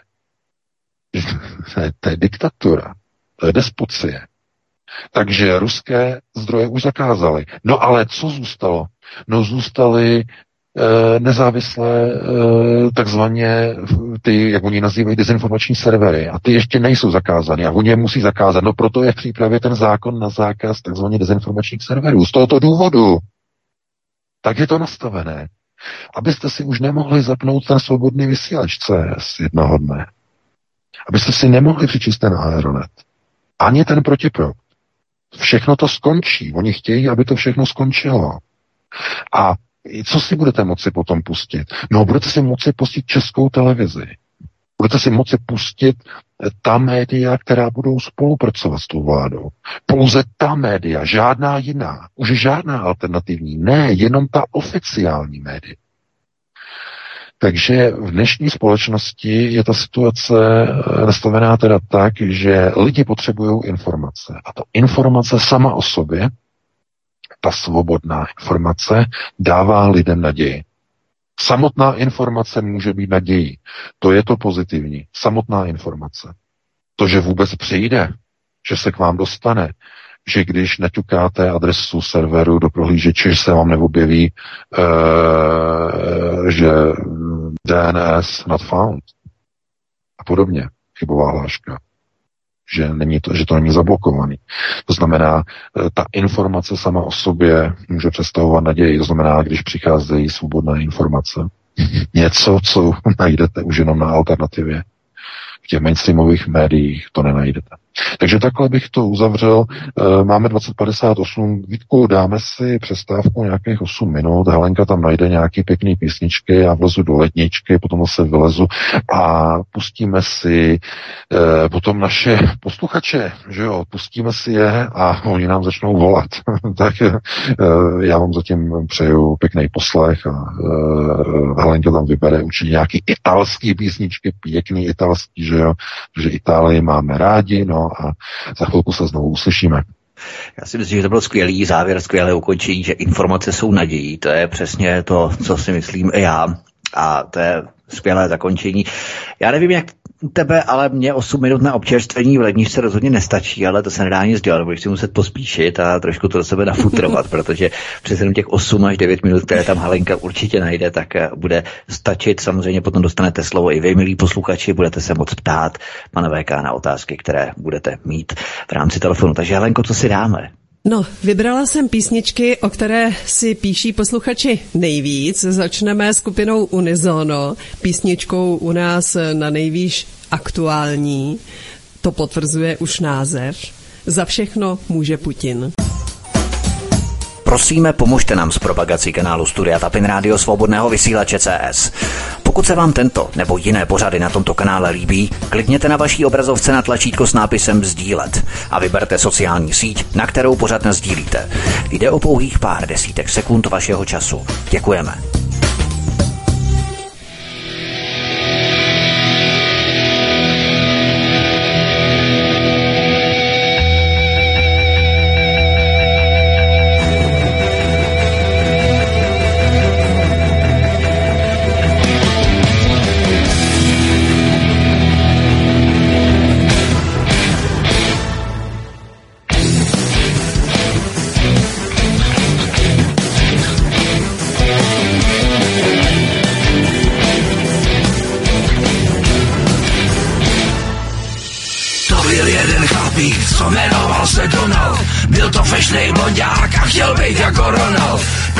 Ti píšou, že před krmem si kleknul a už to bylo v sochu, Vladimír to heknul. A chceš nebo nechceš, tu myšlenku ti vnutím, že za všechno může Putin, Putin, Putin.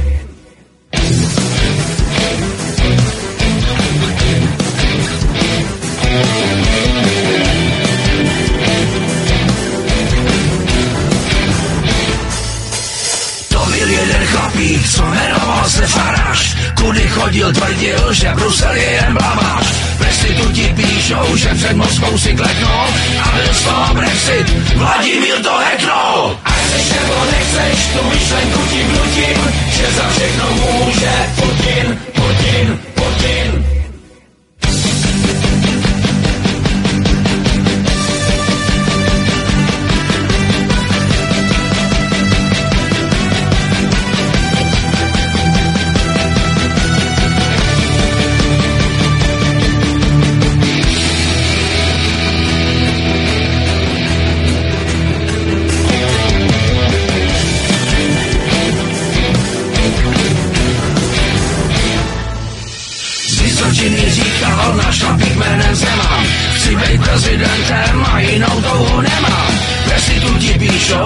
Ruskem sebou fláknul a už to bylo v kase. Vladimír to zlaknul. A chceš nebo nechceš, tu myšlenku ti vnutím, že za všechno může Putin, Putin, Putin.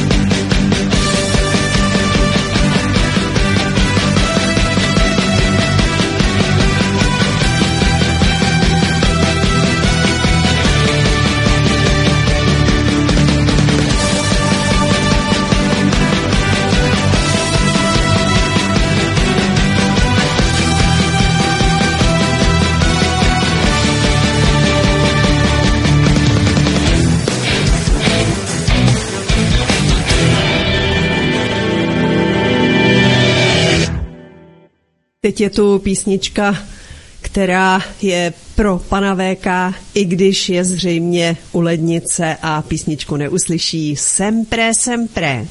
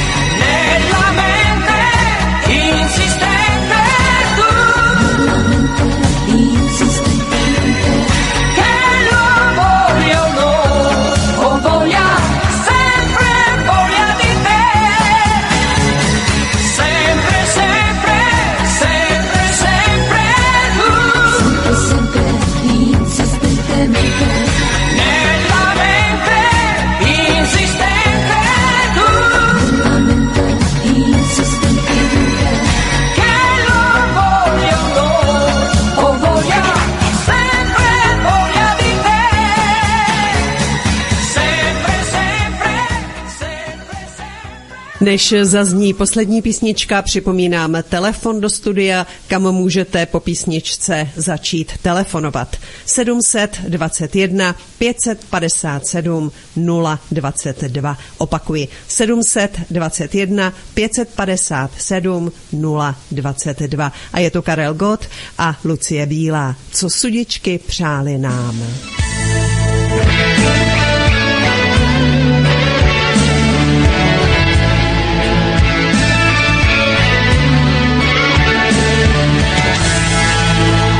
mám síly dost na to, co zvlád bych rád. Mám si snad říct, staň se, co má se stát.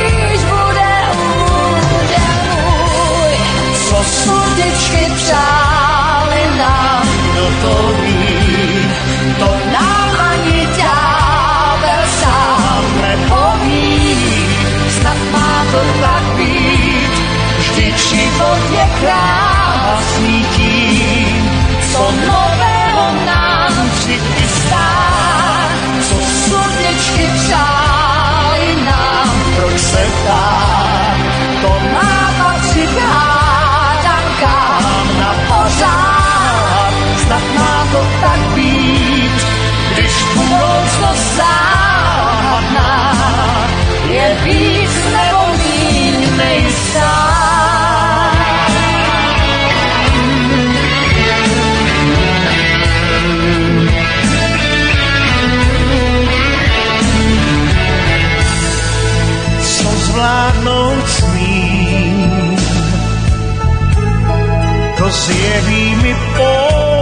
Čas, oh, co za lubem máš,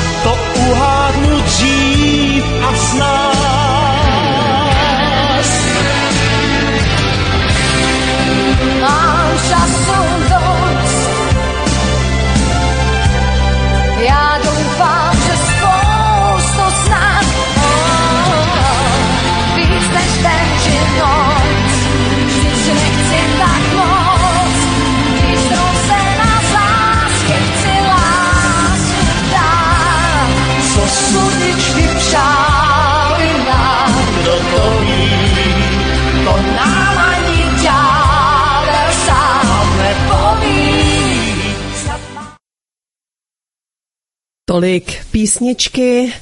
V tuto chvíli je připraven posluchač na telefonní lince, tak se ptám, jestli je vše v pořádku. Pan VK, Vítek, slyšíme se? Já jsem tady Helenko, vidíme si tady VK stále pořád sempre sempre. Jestli je tady No, už jsem přišel, už jsem přišel, už jsem tady. Tak tedy první otázka, první posluchač. Hezký večer. Dobrý večer, všechny vás zdravím. Hlavně bych chtěl pozdravit paní Helenku, protože když vysílá studio Helen, tak to má úroveň oproti chlapům, tak se chlapi trošku polepšete. Tak, a panu VK, vy jste to dneska trošku načali. Já vás mám v celku rád, chlape, a um, nesouhlasím s tím, jak jste se bavili o to, jestli tu pravdu v celý míře jako přednášet nebo ne. Já bych, pane VK, řekl, že nejsme děti, jsme dospělí lidi. A my nechceme žít ve tmě. Nebo aspoň já nechci žít ve tmě nebo v temnotě. A je na každým, jak si tu pravdu přebere. A mám pro vás takovou, teda asi pro vás dneska nepříjemnou otázku, která se eh, týká svatého přijímání, hlavně v katolické a pravoslavné církvi, protože se ta hostie proměňuje, vyloženě proměňuje v tom rituálu na tělo a krev Ježíše Krista. Takže eh, člověk, který jde ke svatému přijímání, pojídá vyloženě tělo a krev Ježíše Krista. Takhle vám to řekne každý kněz. Málo lidí o tom ví. A chci se zeptat, jestli se jedná o rituál záporný nebo kladný, slušně řečeno, a e, nechci odpověď, jakou třeba dával papež Benedikt. Děkuji moc a budu poslouchat. Děkujem. No, Já, já, já, já, malinko opravdu, snaž se, já ne- nechci jak cenzurovat, ale snaž se trošku jako ve zkratce, jo, ve zkratce. Dobře, eh, tak velice, velice zkráceně. Eh, No ano, pravdou, že lidé jsou dospělí, no jistě samozřejmě, ale eh, takto. eh, Když je člověk jako malý, jako dítě, tak dítě prostě poslouchá pohádky, potřebuje, aby ta pravda zvítězila, že jo. Proto se ty pohádky, že jo, proto zhruba do nějakého toho věku děti ještě nemají rozum, že jo, to je tak různě, eh, někde ani do 7-8 let a potom, a ono někdy možná jenom v prostředí prostě materské školky, protože jakmile dítě přijde do školy, do základní školy, tak tam mu kamarádi hned řeknou, hele, žádný Ježíšek neexistuje, jo, prostě ty stromečky a tyhle ty věci okamžitě mu jako zbourají prostě všechny prostě představy. E, takže mm, to je taková ta iluze, ve které se žije, protože to tomu dítěti to utváří v podstatě jakoby nějaký ten obraz toho dobrého světa. E, iluzorního, že? Samozřejmě. No, dospělého člověka by se řeklo, tak tomu to nabalíme takzvaně úplně natvrdo. Jo? A no, no jo, jenže problém je, že ten dospělý člověk už uh, uvažuje uh, trochu v jiných uh, konceptech. Uh, to znamená, uh, podívejte se, to by bylo sebou s, s obrovským přesahem. Vítek říkal, že nemáme čas. Uh, největší počet uh, sebevražd je samozřejmě v Evropě ve skandinávských zemích. Dává se to do souvislosti s nedostatkem slunečního svitu, protože samozřejmě vitamin, teď už je vitamin E a vitamin D, eh, které se v podstatě eh, pomáhají vytvářet v těle, respektive eh, dopadem slunečního světa na lidskou pokožku, tak nedostatek tady těch vitamínů vlastně způsobuje určité změny v mozku a které vedou prostě k různým depresím a sebevraždám a tak. Jsou o tom různé studie. Si najdete eh, na internetu. Eh, No, ale právě eh, v těch skandinávských zemích, že jo, tam je to vlastně nastavený tak, že taková ta naděje v té společnosti je udržována něčím, čemu tam říkají sociální smír až prostě za hrob. Eh, To znamená, aby ta společnost byla co nejvíce štědrá, vyrovnaná. Eh, To, to jsou ty vysoké daně, že jo, ve Švédsku, nevím, jak je to tam eh, v téhle době, ale eh, to znamená to vysoké zdanění jako a přerozdělování má tedy poskytnout všem lidem dobrý život.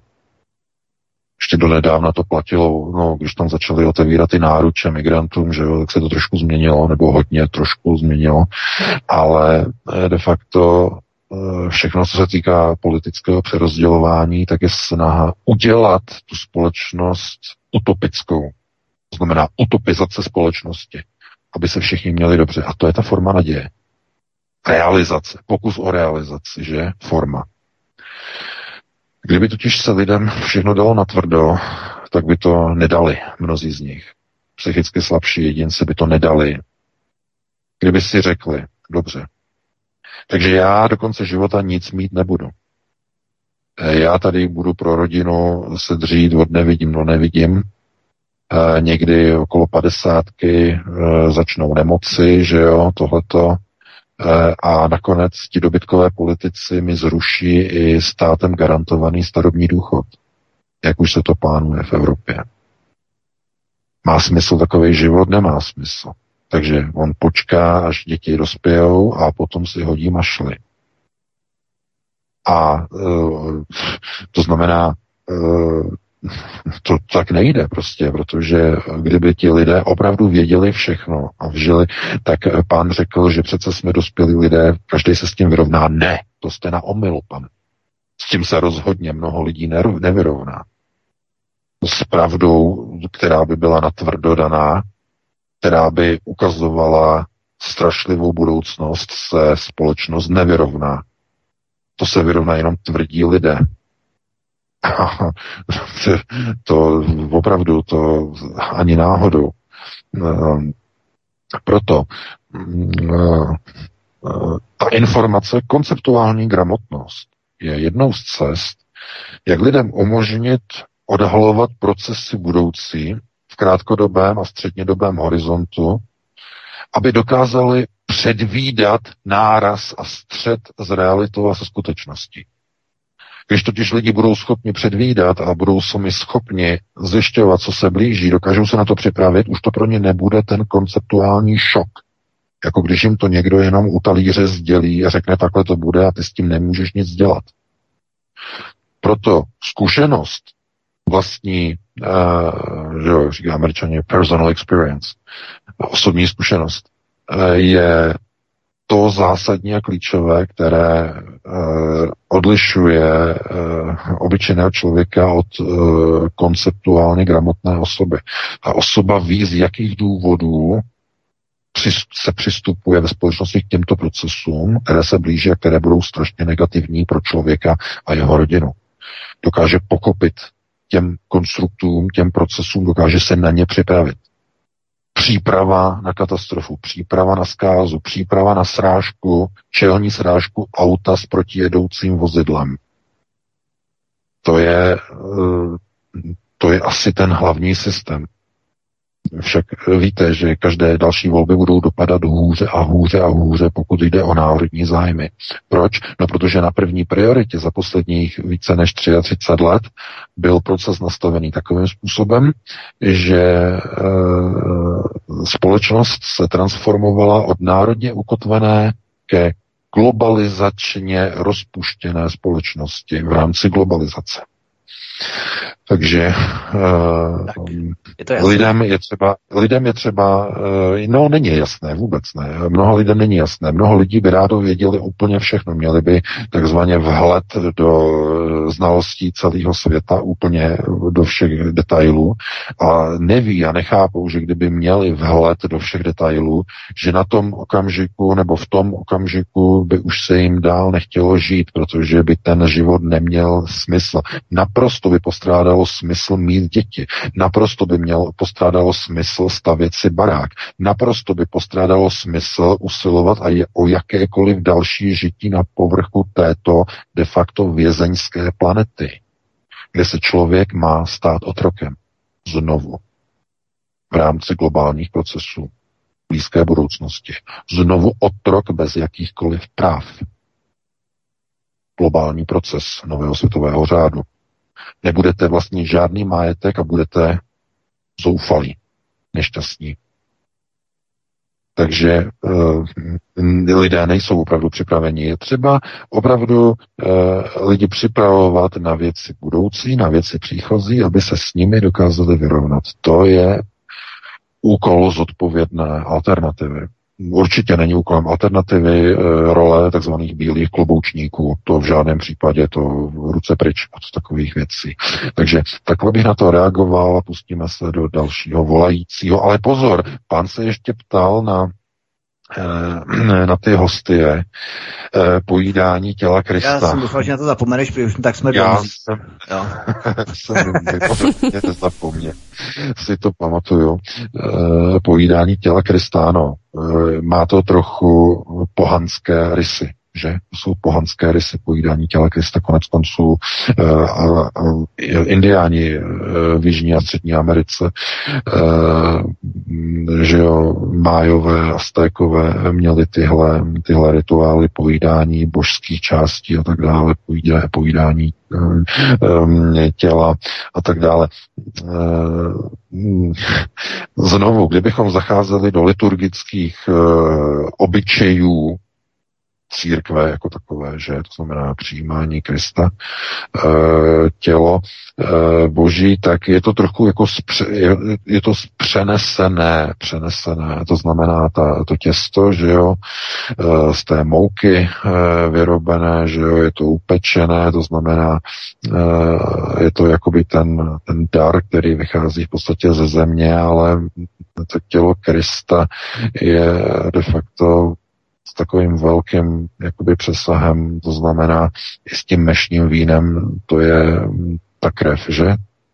Tělo, host je, je tělo a e, to mešní víno je krev Krista, že? E, pokud bychom měli opravdu velmi poctivě tedy říct, odkud to vychází, tak jsou to samozřejmě pohanské rysy. E, protože i ten odkaz na poslední večeři, večeři páni, že ten poslední odkaz. E, to znamená společná hostina, že jo, tohleto. A mm, de facto ty plody té země, e, které byly na tom stole, e, že na těch místech položeny a tak dále, připomínají tedy prolití krve Krista na kříži a Eh, poslední večeři. Eh, církev to odmítá. Ta říká, že je to připomínka právě eh, posledních, tedy poslední večeře, posledních dní Krista. Ale pravda je taková, že kdybychom šli opravdu poctivě do hloubky, tak v tom uvidíme pohanské rituály, takzvané konzumace těla, kdy z té konzumace část té duše přechází do, do, do toho člověka, který to jí. To znamená, to jsou tvrdě pohanské rituály. A zase bychom museli zacházet do příliš velkých hloubek a zase bychom někomu ty že jo, světonázory trochu nějak porouchali, takže takhle hluboko zacházet nebudeme, takhle bych na to reagoval, no a pustíme se do dalšího volající. Nám stojí frontu na telefonu, boukají Ano, nám na dveře, tak. pojďme dát šanci dalšímu posluchači. Příjemný večer, máte slovo.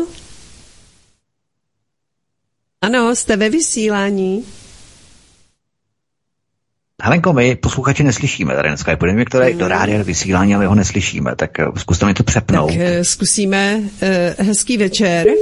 Halo? No, Tak teď- no, dobrý večer. Zdravím Teď vás, slyšíme, tady je. Plzeň. Prosím vás, mám takový dotaz. Vy jste na začátku pořadu tam naznačili že něco podle Cimormana Petar byste neměli ani naznačovat, ale když jste naznačili, tak bych se chtěl zeptat, co teda se děje na ministerstvu vnitra. Říkal, že tam nějakou jaký hrozný věci, tak jsem čekal, že si něco naznačíte nebo řeknete teda přímo. Ale pořád nic, tak jestli by pan VK mohl odpovědět nebo říci nebo naznačit, co se tam teda skutečně děje. Jo, tak děkuji vám. Také děkujeme. To je naše chyba, že jsme na to opravdu zapomněli, to se omlouváme. No, No, povídej, ne, ne, to, to, to zase pro změnu nebylo zapomenutí, to byla jenom průpovídka, která se týká nového článku, který chystám. E, průpovídka e, k tomu, co probíhá e, v souladu tady s přípravou na podmínky takzvaných dobrovolných registrací, zatím dobrovolných registrací všech osob, které by byly ochotny být mobilizovány v rámci České republiky v rámci případné mobilizace do nasazení proti, do války proti Rusku. Eh, To jsou inf- Eh, mluvila o tom už nedávno eh, ministrině obrany eh, Jane eh, že Černoch Eh, a my máme potvrzeno, že se už chystají tedy právní obrysy, které by umožňovaly eh, tedy začít zahajovat eh, vytipování seznamů seznamů lidí, které by bylo možné oslovit, ale stále v rámci dobrovolnosti. To znamená, chystá se jaký, jakási propagační kampaně oslovování lidí, kteří by chtěli tedy do těchto registrů dobrovolných, tedy seznamů, se nechat zanést a eh, hledají se cesty, jak lidi motivovat. Uh, to je jedna věc. No a ta druhá věc je, že na, že na Slovensku, jak jsme dostali dneska informaci do redakce, je to už mnohem dál.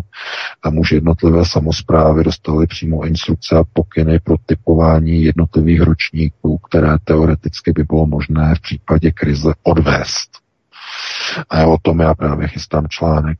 Jo, takže mm, vidíte, že ten útěk za válkou opravdu, nebo přání války jede opravdu na plné obrátky. Takže tak bych na to reagoval a pustíme se do dalšího vysící, volajícího na telefonu, že? Ano, hezký večer, ptejte se. Dobrý večer, tady Tereza z Brna, nebo vlastně z Wiesbadenu. Um, já jsem právě, že se taky chtěla zeptat, jak pan VK mluvil o té konceptuální gramotnosti a ve spojení s, s, ve s, s tou válkou.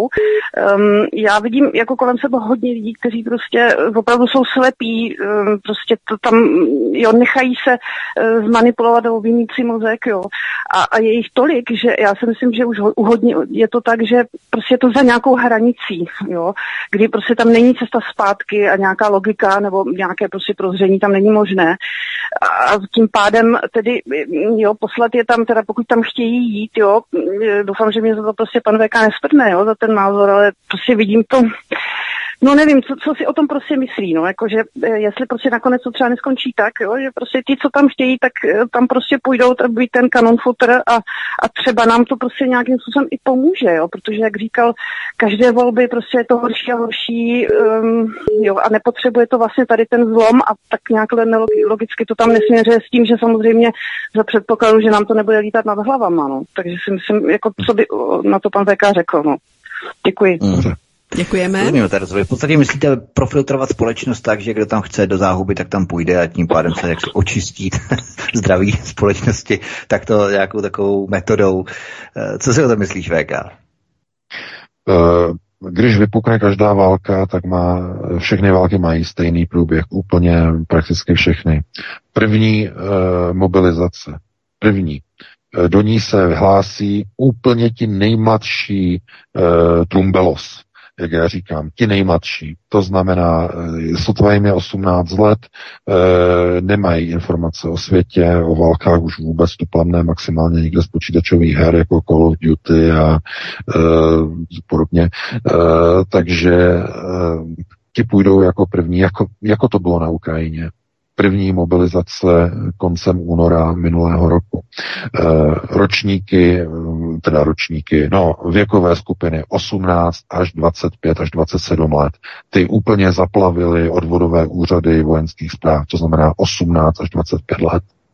Skoro 100 tisíc Ukrajinců nastoupilo během několika dnů z těchto věkových ročníků. Nikdo z nich už nežije. Celá jedna generace Ukrajinců padla během nějakých šesti eh, týdnů po mobilizaci v první vlně. Tohle to čeká i eh, českou generaci. pokud vypukne válka. Nemají totiž životní zkušenosti a chtějí válku. Mladí. Mladé lidi válka přitahuje. Naprosto přitahuje. To znamená, to jsou armáda e, ochotně sáhne do tady těch odvodových ročníků. To znamená 18 až 25 věku, e, 27, oni to zaokrouhlí na 30. To znamená 18 až 30 první odvodový ročníky. Oni k tomu, aby se neřeklo, vezmou takzvané aktivní zálohy v první řadě. Co jsou to aktivní zálohy? No to, to je zhruba nějakých těch asi tři nebo pět tisíc vojáků v celé republice a k ním přidají ten na ten první mobilizovaný sbor. To znamená zhruba mm, teď kolik jich bude, kolik mm, ty ročníky, když se to rozpočítá, kolik je to lidí, to je různé, protože oni neodvedou všechny, některý budou nepoužitelný, uh, oni dostanou nějaký vlastně tří týdenní, asi tak tři týdny, čtyři týdny dostanou nějaký výcvik, aby uměli držet zbraň, aby z ní uměli nějak něco trefit zhruba na 10 metrů, uh, nějakou králíkárnu, uh, tak plus minus autobus, ale uh, o té válce, ta, spole, ta společnost o válce není, neví vlastně vůbec nic. Vůbec. Protože 78 let nemá s válkou naprosto žádnou zkušenost. Vůbec. A mm, někdo by řekl, no ale přece, co třeba ty američané, no ale ti vedou války pořád, ale profesionální cestou a způsobem, kdy nelze srovnávat americké války s tím, co se děje na Ukrajině. Proč? No protože pokud si všimnete, po konci druhé světové války američani nikdy nebojovali proti rovnocenému nepříteli. Ani v jedné jediné válce. Všechny války, těch mnoho desítek válek, které vedly v nejrůznějších zemích světa, to byly všechno války proti banánovým, s odpuštěním banánovým republikám. Proti zaostalým republikám. Prostě toto nebyly rovnocené války. Ani jedna z nich. A proto teď nechtějí američané jít do války otevřeně sami za sebe proti Rusům, protože by přišli do konfliktu s rovnoceným nepřítelem. Proto tam místo sebe američané nasazují, e, že chocholaté. No, Ukrajince. to, je, to je realita. No a co Češi? Proti komu chtějí? Proti komu půjdou bojovat? Proti jaderné velmoci. Jediné zkušenosti, které mají expediční sbory České armády, jsou zase proti Banánové republice nebo proti, uh, buďme upřímnější, to nebyla Banánová republika, to byla opiová republika proti Afghánistánu, že? Opiová. To znamená, Makovice tam pomáhali lídat, potom americká CIA sklízela odvážela do celého světa, že? Transportními letouny z Kandaháru, no, no v těch velkých balících. E, a e, takové chucpe, které několikrát zopakoval Miloš Zeman, to vejde do dějin, prostě, že v Kábulu se bojuje za Prahu, že? Respektive v Afghánistánu se bojuje za Českou republiku. Tam se nebojovalo nikdy za Českou republiku, tam se bojovalo za zájmy americké CIA jejich opiového biznesu. A, a to bylo v první řadě a v druhé řadě za, zájmy amerického vojensko-průmyslového komplexu, který si natočil obrovské peníze. Za 20 let trvající konflikt to byla zlatá, zlatá léta pro americký vojensko-průmyslový komplex. Ne, takže, no, tak to jsem zase odbočil, ale nic. Dám ti slovo Vítku, pustíme se do dalšího volající. Já si myslím, že ten koncept válčení Ameriky je takové jakési průmyslové válčení, bych to charakterizoval, nebo něco jako prefabrikované násilí. Prostě oni to mají stejně, opravdu jako průmysl, průmyslové válčení v podstatě. Tak, no, no, je to, je to, je to, je to biznis založený na tom, že prostě válka drží HDP americké HDP, HDP ano, přesně. vodu. Takhle, no, ano. Přesně, plus drogy samozřejmě, že opiové záležitosti z Jižní Ameriky, z Afganistánu, Zlatý trůhelník nebo půl měsíc fázy a potom přes Mexiko, samozřejmě z Kolumbie a tak dál. Pablo Escobar o tom taky chystám pořady. Pojďme dál, pojďme na dalšího posluchače. Hezký večer, jste ve vysílání. Eh, Děkuji, dobrý večer, všechny zdravím posluchače, děkuji za uh, Vítkovi, panu VK Helen. Uh, budu se to snažit říct velmi rychle, budu se snažit mluvit korektně, protože víme, že nás neposloucháme jenom alternativa. Chci se podělit, myslím, že to je moje morální povinnost se podělit o zkušenost, kterou mám z úterý. Uh, uh, mám nemocnou maminku, rychle jsem běžela do Teska koupit pouze mlíko. Uh, u těch takových těch točících turniketů, kde se vchází, tak jsem teda, ani jsem se té paní nedotkla, šla přede mnou, já jsem šla teda hned za ní, ale ne tím samým, že jo. E, nedotkla jsem se jí, e, ona teda se otočila, začala mě prostě mě nadávat. E, byla to cizinka s přízvukem, víme jakým. E, já jsem jí teda řekla, že se jí něco nelíbí, tak ať se vrátí tam, odkud přišla.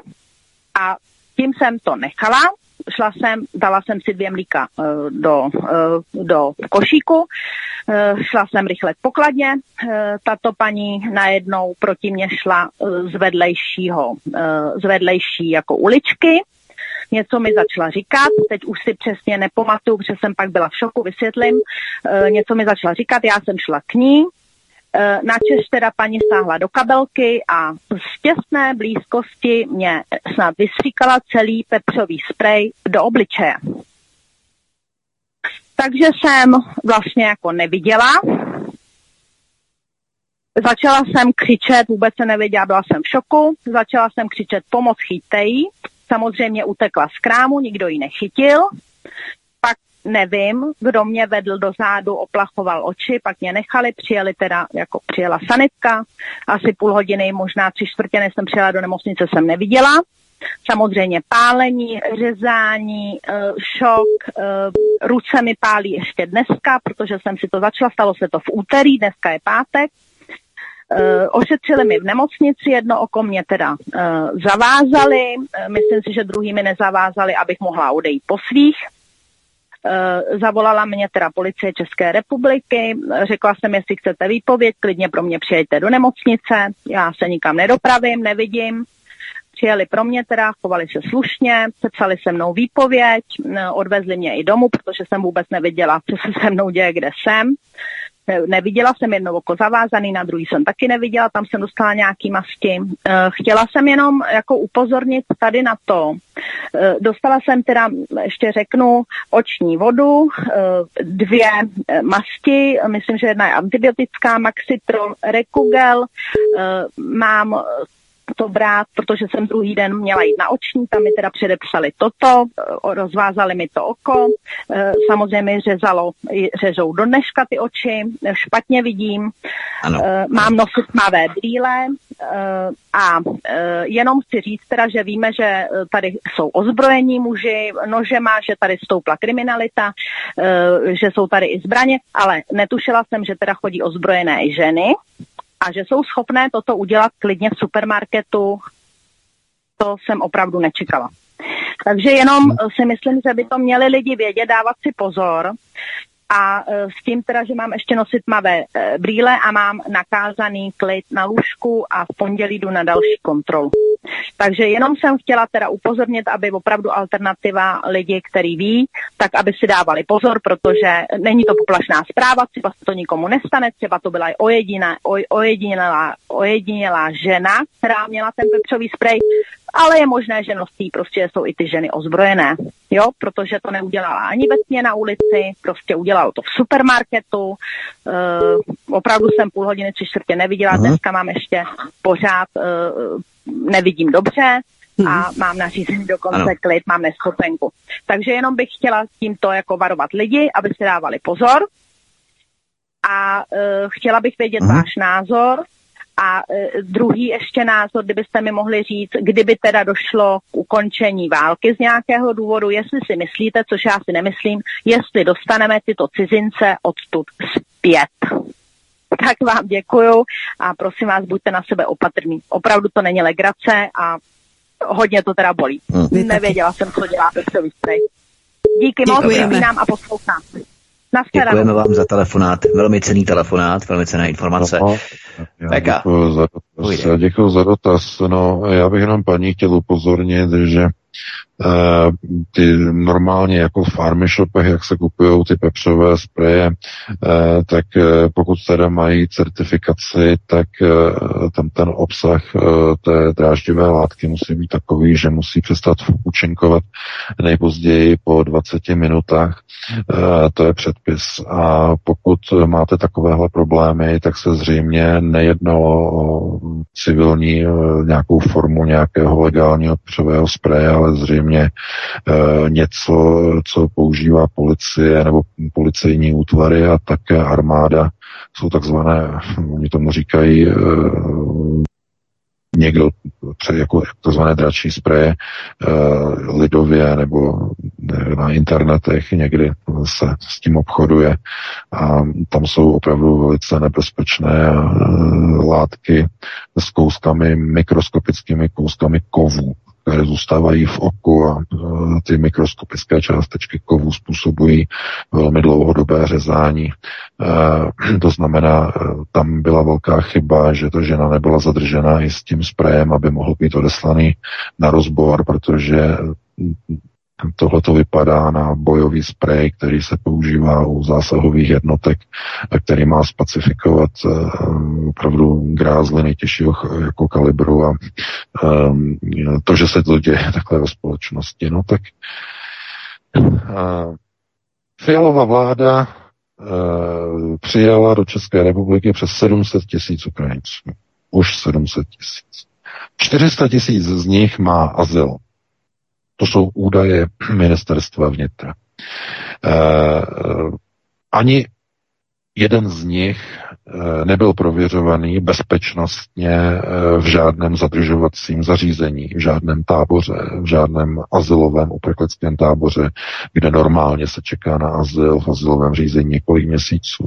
Všichni Ukrajinci byli bez prověrek puštění a vypuštění mezi české obyvatelstvo. Tohle to má na svědomí i paní bych chtěl říct, že vaše zranění má na svědomí tedy nepřímo, přímo tedy ta žena, ale nepřímo je to, má to na svědomí samozřejmě vláda České republiky, která tyto lidi pustila do země bez prověření.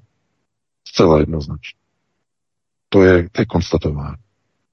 A pokud někdo eh, zkrátka eh, se dostane do takového stavu, do takové situace, tak Eh, je opravdu, chápete, eh,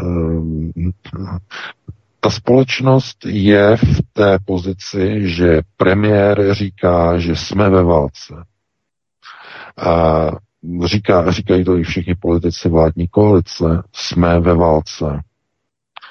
A když, když Andrej Babiš řekne, že vláda, a, že jo, nový, nebo možná, že budoucí prezident Petr Pavel, že chce nebo zatáhne prostě Českou republiku do války, tak e, média křičí, že to není pravda, že v válce nejsme.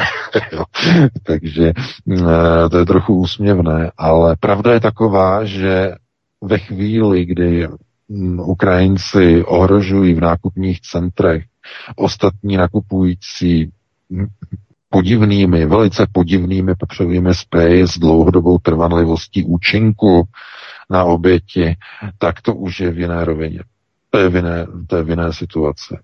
A je otázka, kolik dalších lidí potká nějaký podobný případ. A ještě paní měla ještě štěstí, že to byl jenom potřebový sprej, že ta paní eh, nevytáhla, nebo slečna, že nevytáhla nůž, nebo do břicha, nebo do hrudníku, nebo do krku.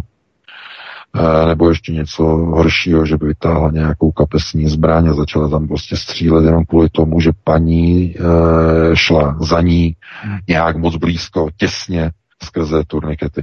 Uh, chápete? Uh, nikdy nevíte, jestli třeba ta Ukrajinka, protože předpokládám, že asi paní mluvila o ženě ukrajinského původu, jestli třeba nebyla pod drogama, pod vlivem drog. Oni jedou hodně v různých látkách samozřejmě uh, a mohla mít třeba sníženou příčetnost, byla pod a mohla vyhodnotit eh, ženu, která jde blízko za ní, že třeba jí něco chce ukrást nebo podobně, prostě je nepřičetná, vytáhne e, z kabelky prostě co to, co tam má připravené a e, začne prostě stříkat, protože má třeba pocit, že ta žena jí usiluje o život. Chápete, protože má jinak nastavené myšlení, je třeba pod vlivem nějaké drogy, nějaké látky, ale to by bylo možné zjistit jedině tehdy, pokud by ta žena byla chycena zajištěna na rozbor krve by šla samozřejmě, jestli je nebo není pod vlivem. To se teď asi nepodaří zjistit. Takže, no, takže já paní přeju, aby se brzy uzdravila, no a ostatním eh, říkám jako, no, tak hodně štěstí. No, hodně štěstí s těmi, s těmi Ukrajinci. A jo, ještě se ptala, jestli, pokud skončí válka, jestli se vrátí na Ukrajinu. No, někteří asi ano, ale všichni určitě ne.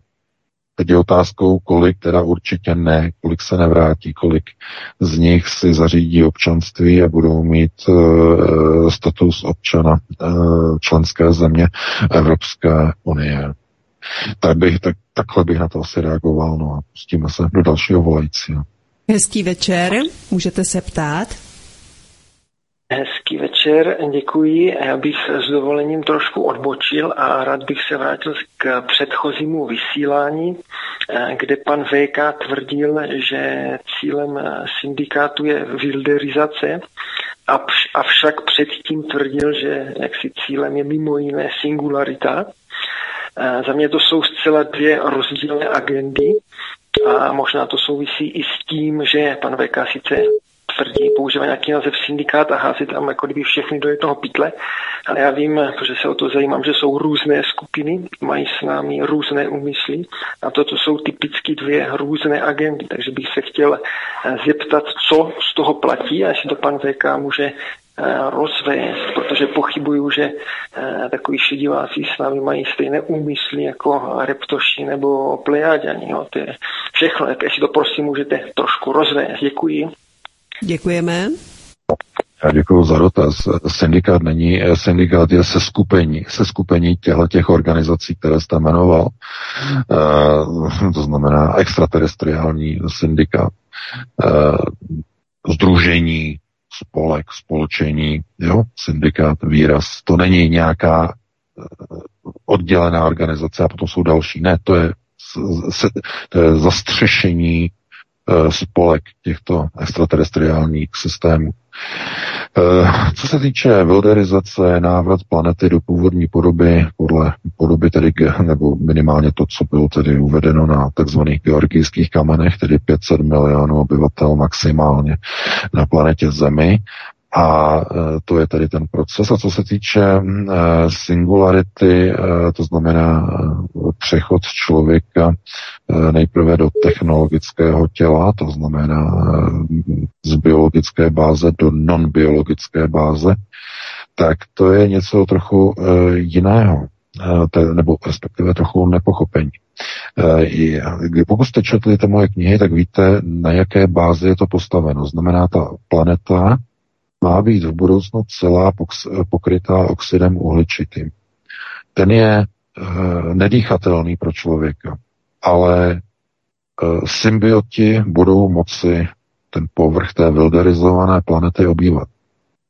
Takhle je to připravené. E, to znamená, ta wilderizace má vrátit e, podobu té společnosti nebo toho světa celého do zelené planety, znovu zelené, ale divoké planety zelené, s mnohem nižší populací a atmosféra má být naplněna mnohem vyšším obsahem eh, oxidu uhličitého, který podporuje samozřejmě růst rostlin, to znamená divokou rozbujelou vegetaci, která pohltí i velkoměsta, ale de, uh, úroveň kyslíku bude postupně klesat na nějakou hodnotu, někde okolo 10-8% a uh, obsah CO2 bude extrémně vysoký. Uh, takže látková výměna rostlin bude zachována, Stejně tak i život e, některých e, typů e, lidoopů, že jo, různých uh, uh, nižších rozvinutých struktur, protože víte, jaká je souvislost mezi dostatkem kyslíku a ro- vývinem a rozvojem mozku, velikosti mozku. Eh, Pro rozvoj mozku potřebujete bohaté kyslíkaté prostředí. Čím více kyslíku, tím lepší rozvoj, růst a podpora mozku. Čím se více obsah kyslíku snižuje, tím dochází k větší degeneraci a ke snižování vývoje všech živočišných forem. Proto snižování obsahu kyslíku a zvyšování CO2 vede k indukci čeho? No nižšího rozvoje mozku všech typů organismů a všech typů biologických struktur na planetě zjednodušování. No, takže e, takhle bych na to reagoval. To by bylo na dlouhé povídání, ale e, minimálně rámcově tedy takto je to e, e, zastřešené. E, pustíme se tedy do dalšího volajícího, máme 50, takže to je 10 minut, tak ještě pár lidí sjedeme. V rámci České republiky a toho kyslíku, tak si myslím, že se tady občas i zadusím, kolik má, jak málo kyslíku je tady z pozice inteligence eh, mnohých lidí tady v České republice. Ale půjdeme na dalšího posluchače. Hezký večer, můžete se ptát. Dobrý večer, tady je Dagmar Stachovská, všechny vás zdravím a já mám takový dotaz ohledně mobilizace. Jestli mám dobré, dobré informace, tak mobilizace může být vyhlášena jenom v případě válečného stavu. Znamená to, že by chtěli vyhlásit válku Rusku, aby mohli udělat mobilizaci, nebo co si o tom myslíte, nebo co o tom víte? Budu poslouchat, jo? Děkuju. Děkujeme. No, já děkuji za dotaz. No, e, tak to, pozor, to je trochu nepochopení. Válečný stav může vláda vyhlásit, kdykoliv se jí zachce, stačí, když řekne, že e, existuje ohrožení republiky. E, kdykoliv. Ohrožení republiky stačí. Bezpečnosti. Po vyhlášení válečného stavu nastávají mobilizační procesy. Kdo to potvrdí? No třeba tajné služby nebo partnerské tajné služby e, Severoatlantické aliance. Hrozí bezprostřední útok Ruské federace na NATO a země jsou ohroženy. Vláda zasedne, vyhlásí válečný stav a začnou mobilizační procesy. Aniž by ještě dopadla jedna jediná ruská raketa na naše území evropské. Jo, to znamená, to, nečeká se na to, až někdo prostě někam vtrhne a ruský idiot, ruský idiot. Ne, ne, ne, na to se nečeká. To, oni můžou udělat kdykoliv předtím. Budou mít pouze záminku. Pouze záminka jim stačí vyhlášení válečného stavu. Odvolají se třeba na důvěryhodné zdroje zpravodajských služeb Severoatlantické aliance o hrozbě invaze nebo nějakého útoku. Takže takhle bych na to reagoval, no a pustíme se do dalšího volajícího. Ano, máme další volající. Hezký večer, ptejte se. Dobrý večer, Helenka, Vítek, pán VK, zdravím vás. Děkuji. Pán VK, chcela by som reagovať eh, na tých, eh, ako ste spomínali, že už je málo ľudí, ktorí, sa, eh, ktorí si spomínajú na vojnu a prežili ju. Ja som momentálne pri 103-ročnom pánovi, je to Rakúšan. Rozpráva mi, rozpráva tie zverstva aj na jednej, aj na druhej strane, ktoré sa robili. Takže toto by som doporučila si vypočuť všetkým tým vojnovým štváčom. Alebo ich poslať potom rovno do tej prvej línie, aby si to zažili. A mala by som takú otázočku, pán VK. A je vám niečo známe o umelom satelite, ktorý obieha okolo našej Zeme a volá sa Čierny rytier? Ak áno, poprosím o nejaké informácie. A ďakujem vám všetkým trom za vašu prácu. Dovi. Děkujeme. No, já děkuji za dotaz, ale tohleto jméno, nebo tento označení, e, mi toho se tak moc neříká. E, vím tady, kdyby se paní ptala na planetu, takzvanou hypotetickou planetu, která by měla obíhat takzvaná planeta Nibiru, nebo nazývaná Nibiru, tak ano. Ale jestli, jestli je myšleno, že jako přezdívka, že tohle by mělo být jako černý rytíř, nejsem si jistý. Opravdu. Takže na to bohužel nemůžu reagovat. E, no, jestli Vítek ví, tak by řekl, a pokud ne, tak bychom pustili dalšího volajícího, pokud máme. Ne, vůbec o žádném rytíři jsem neslyšel, který by obíhal kolem země. Pojďme na dalšího posluchače. Ano, další volající, další dotaz. Hezký večer. Dobrý večer, prajem privet eh, pánovi VK Vítkovi a i pani DJke. Chcem sa vás spýtať, uh, dlhšiu dobu sledujem pána Piakina a chcem vedieť, či má pán VK nejaké informácie, akoby kto za ním stojí, alebo kto podporuje celý altajský vlastne uh, jeho fond, prípadne či za tým stojí nejaká, židov, nejaký židovský klan alebo nejaká iná skupina klanov ko- korporatívna. A druhá otázka moja je taká, že či by odporučil ako nejaký základ uh, pre nejakú konceptuálnu vzdialenosť spoločnosti uh, jeho knihy alebo trilógiu jeho krypy zrkadiel. Ďakujem. Také děkujeme. Eh, Já děkuju. Eh, No tak kdo stojí za eh, altajským fórem, nebo altajs- ten fond, že jo, stojí vlastně za Valeriem Pekinem, tak jednoznačně teda to není projekt Kremlu, protože Valery Pěkin jede konceptualitu velice tvrdou, minimálně ještě v době, kdy měl manželku, než mu zahynula za zvláštních okolností, tak jel i konceptualitu skutečně otevřenou o vlivu že židovských organizací na ruské procesy řízení eh, po smrti manželky. Eh, tohleto trochu utlumil a eh, kdo za ním stojí, to je, já si myslím, že ta rovina je úplně stejná jako s alternativou České republice. Za ním zkrátka stojí rusové, eh, kteří poslouchají jeho pořady a eh, tady podporují jeho pro vlastenecké, pro ruské postavení. To je, myslím si, asi ten hlavní, uh, hlavní zdroj jakéhokoliv působení. Pokud by za Pjakinem totiž stál někdo opravdu mocný, tak pozor, pozor. Pjakin by byl okamžitě pečený, vařený v ruské televizi v pořadu uh, Vladimira Soloviova, v pořadu večer byl by ve všech uh, televizních pořadech zvaný jako host, byl by tam pořád, neustále. Uh, já si myslím, že tohle to je opravdu pěkina, skutečně jakoby takové to vlastenecké ruské, to čisté ruské prostě postavení. To znamená to Rusko na prvním místě, mm, něco, čemu oni říkají ruská vzájemnost, protože Rusko je samozřejmě multikulturní národ, že co, e, mnoho etnických společností a tak dále a myslím si, že Pjakin je jejich mluvčím, dalo by se to takhle nazvat, mluvčím tedy takzvaného ruského, eh, panruského konceptu, protože to Rusko je opravdu obrovské a těch etnik jsou tam stovky a stovky, takže eh, že by za ním stála nějaká velká organizace, to si nemyslím. No, takže takhle bych na to reagoval, no a pustíme se asi do dalšího, možná posledního volajícího. Máme 57, tak to stihneme. Hezký večer, ptejte se.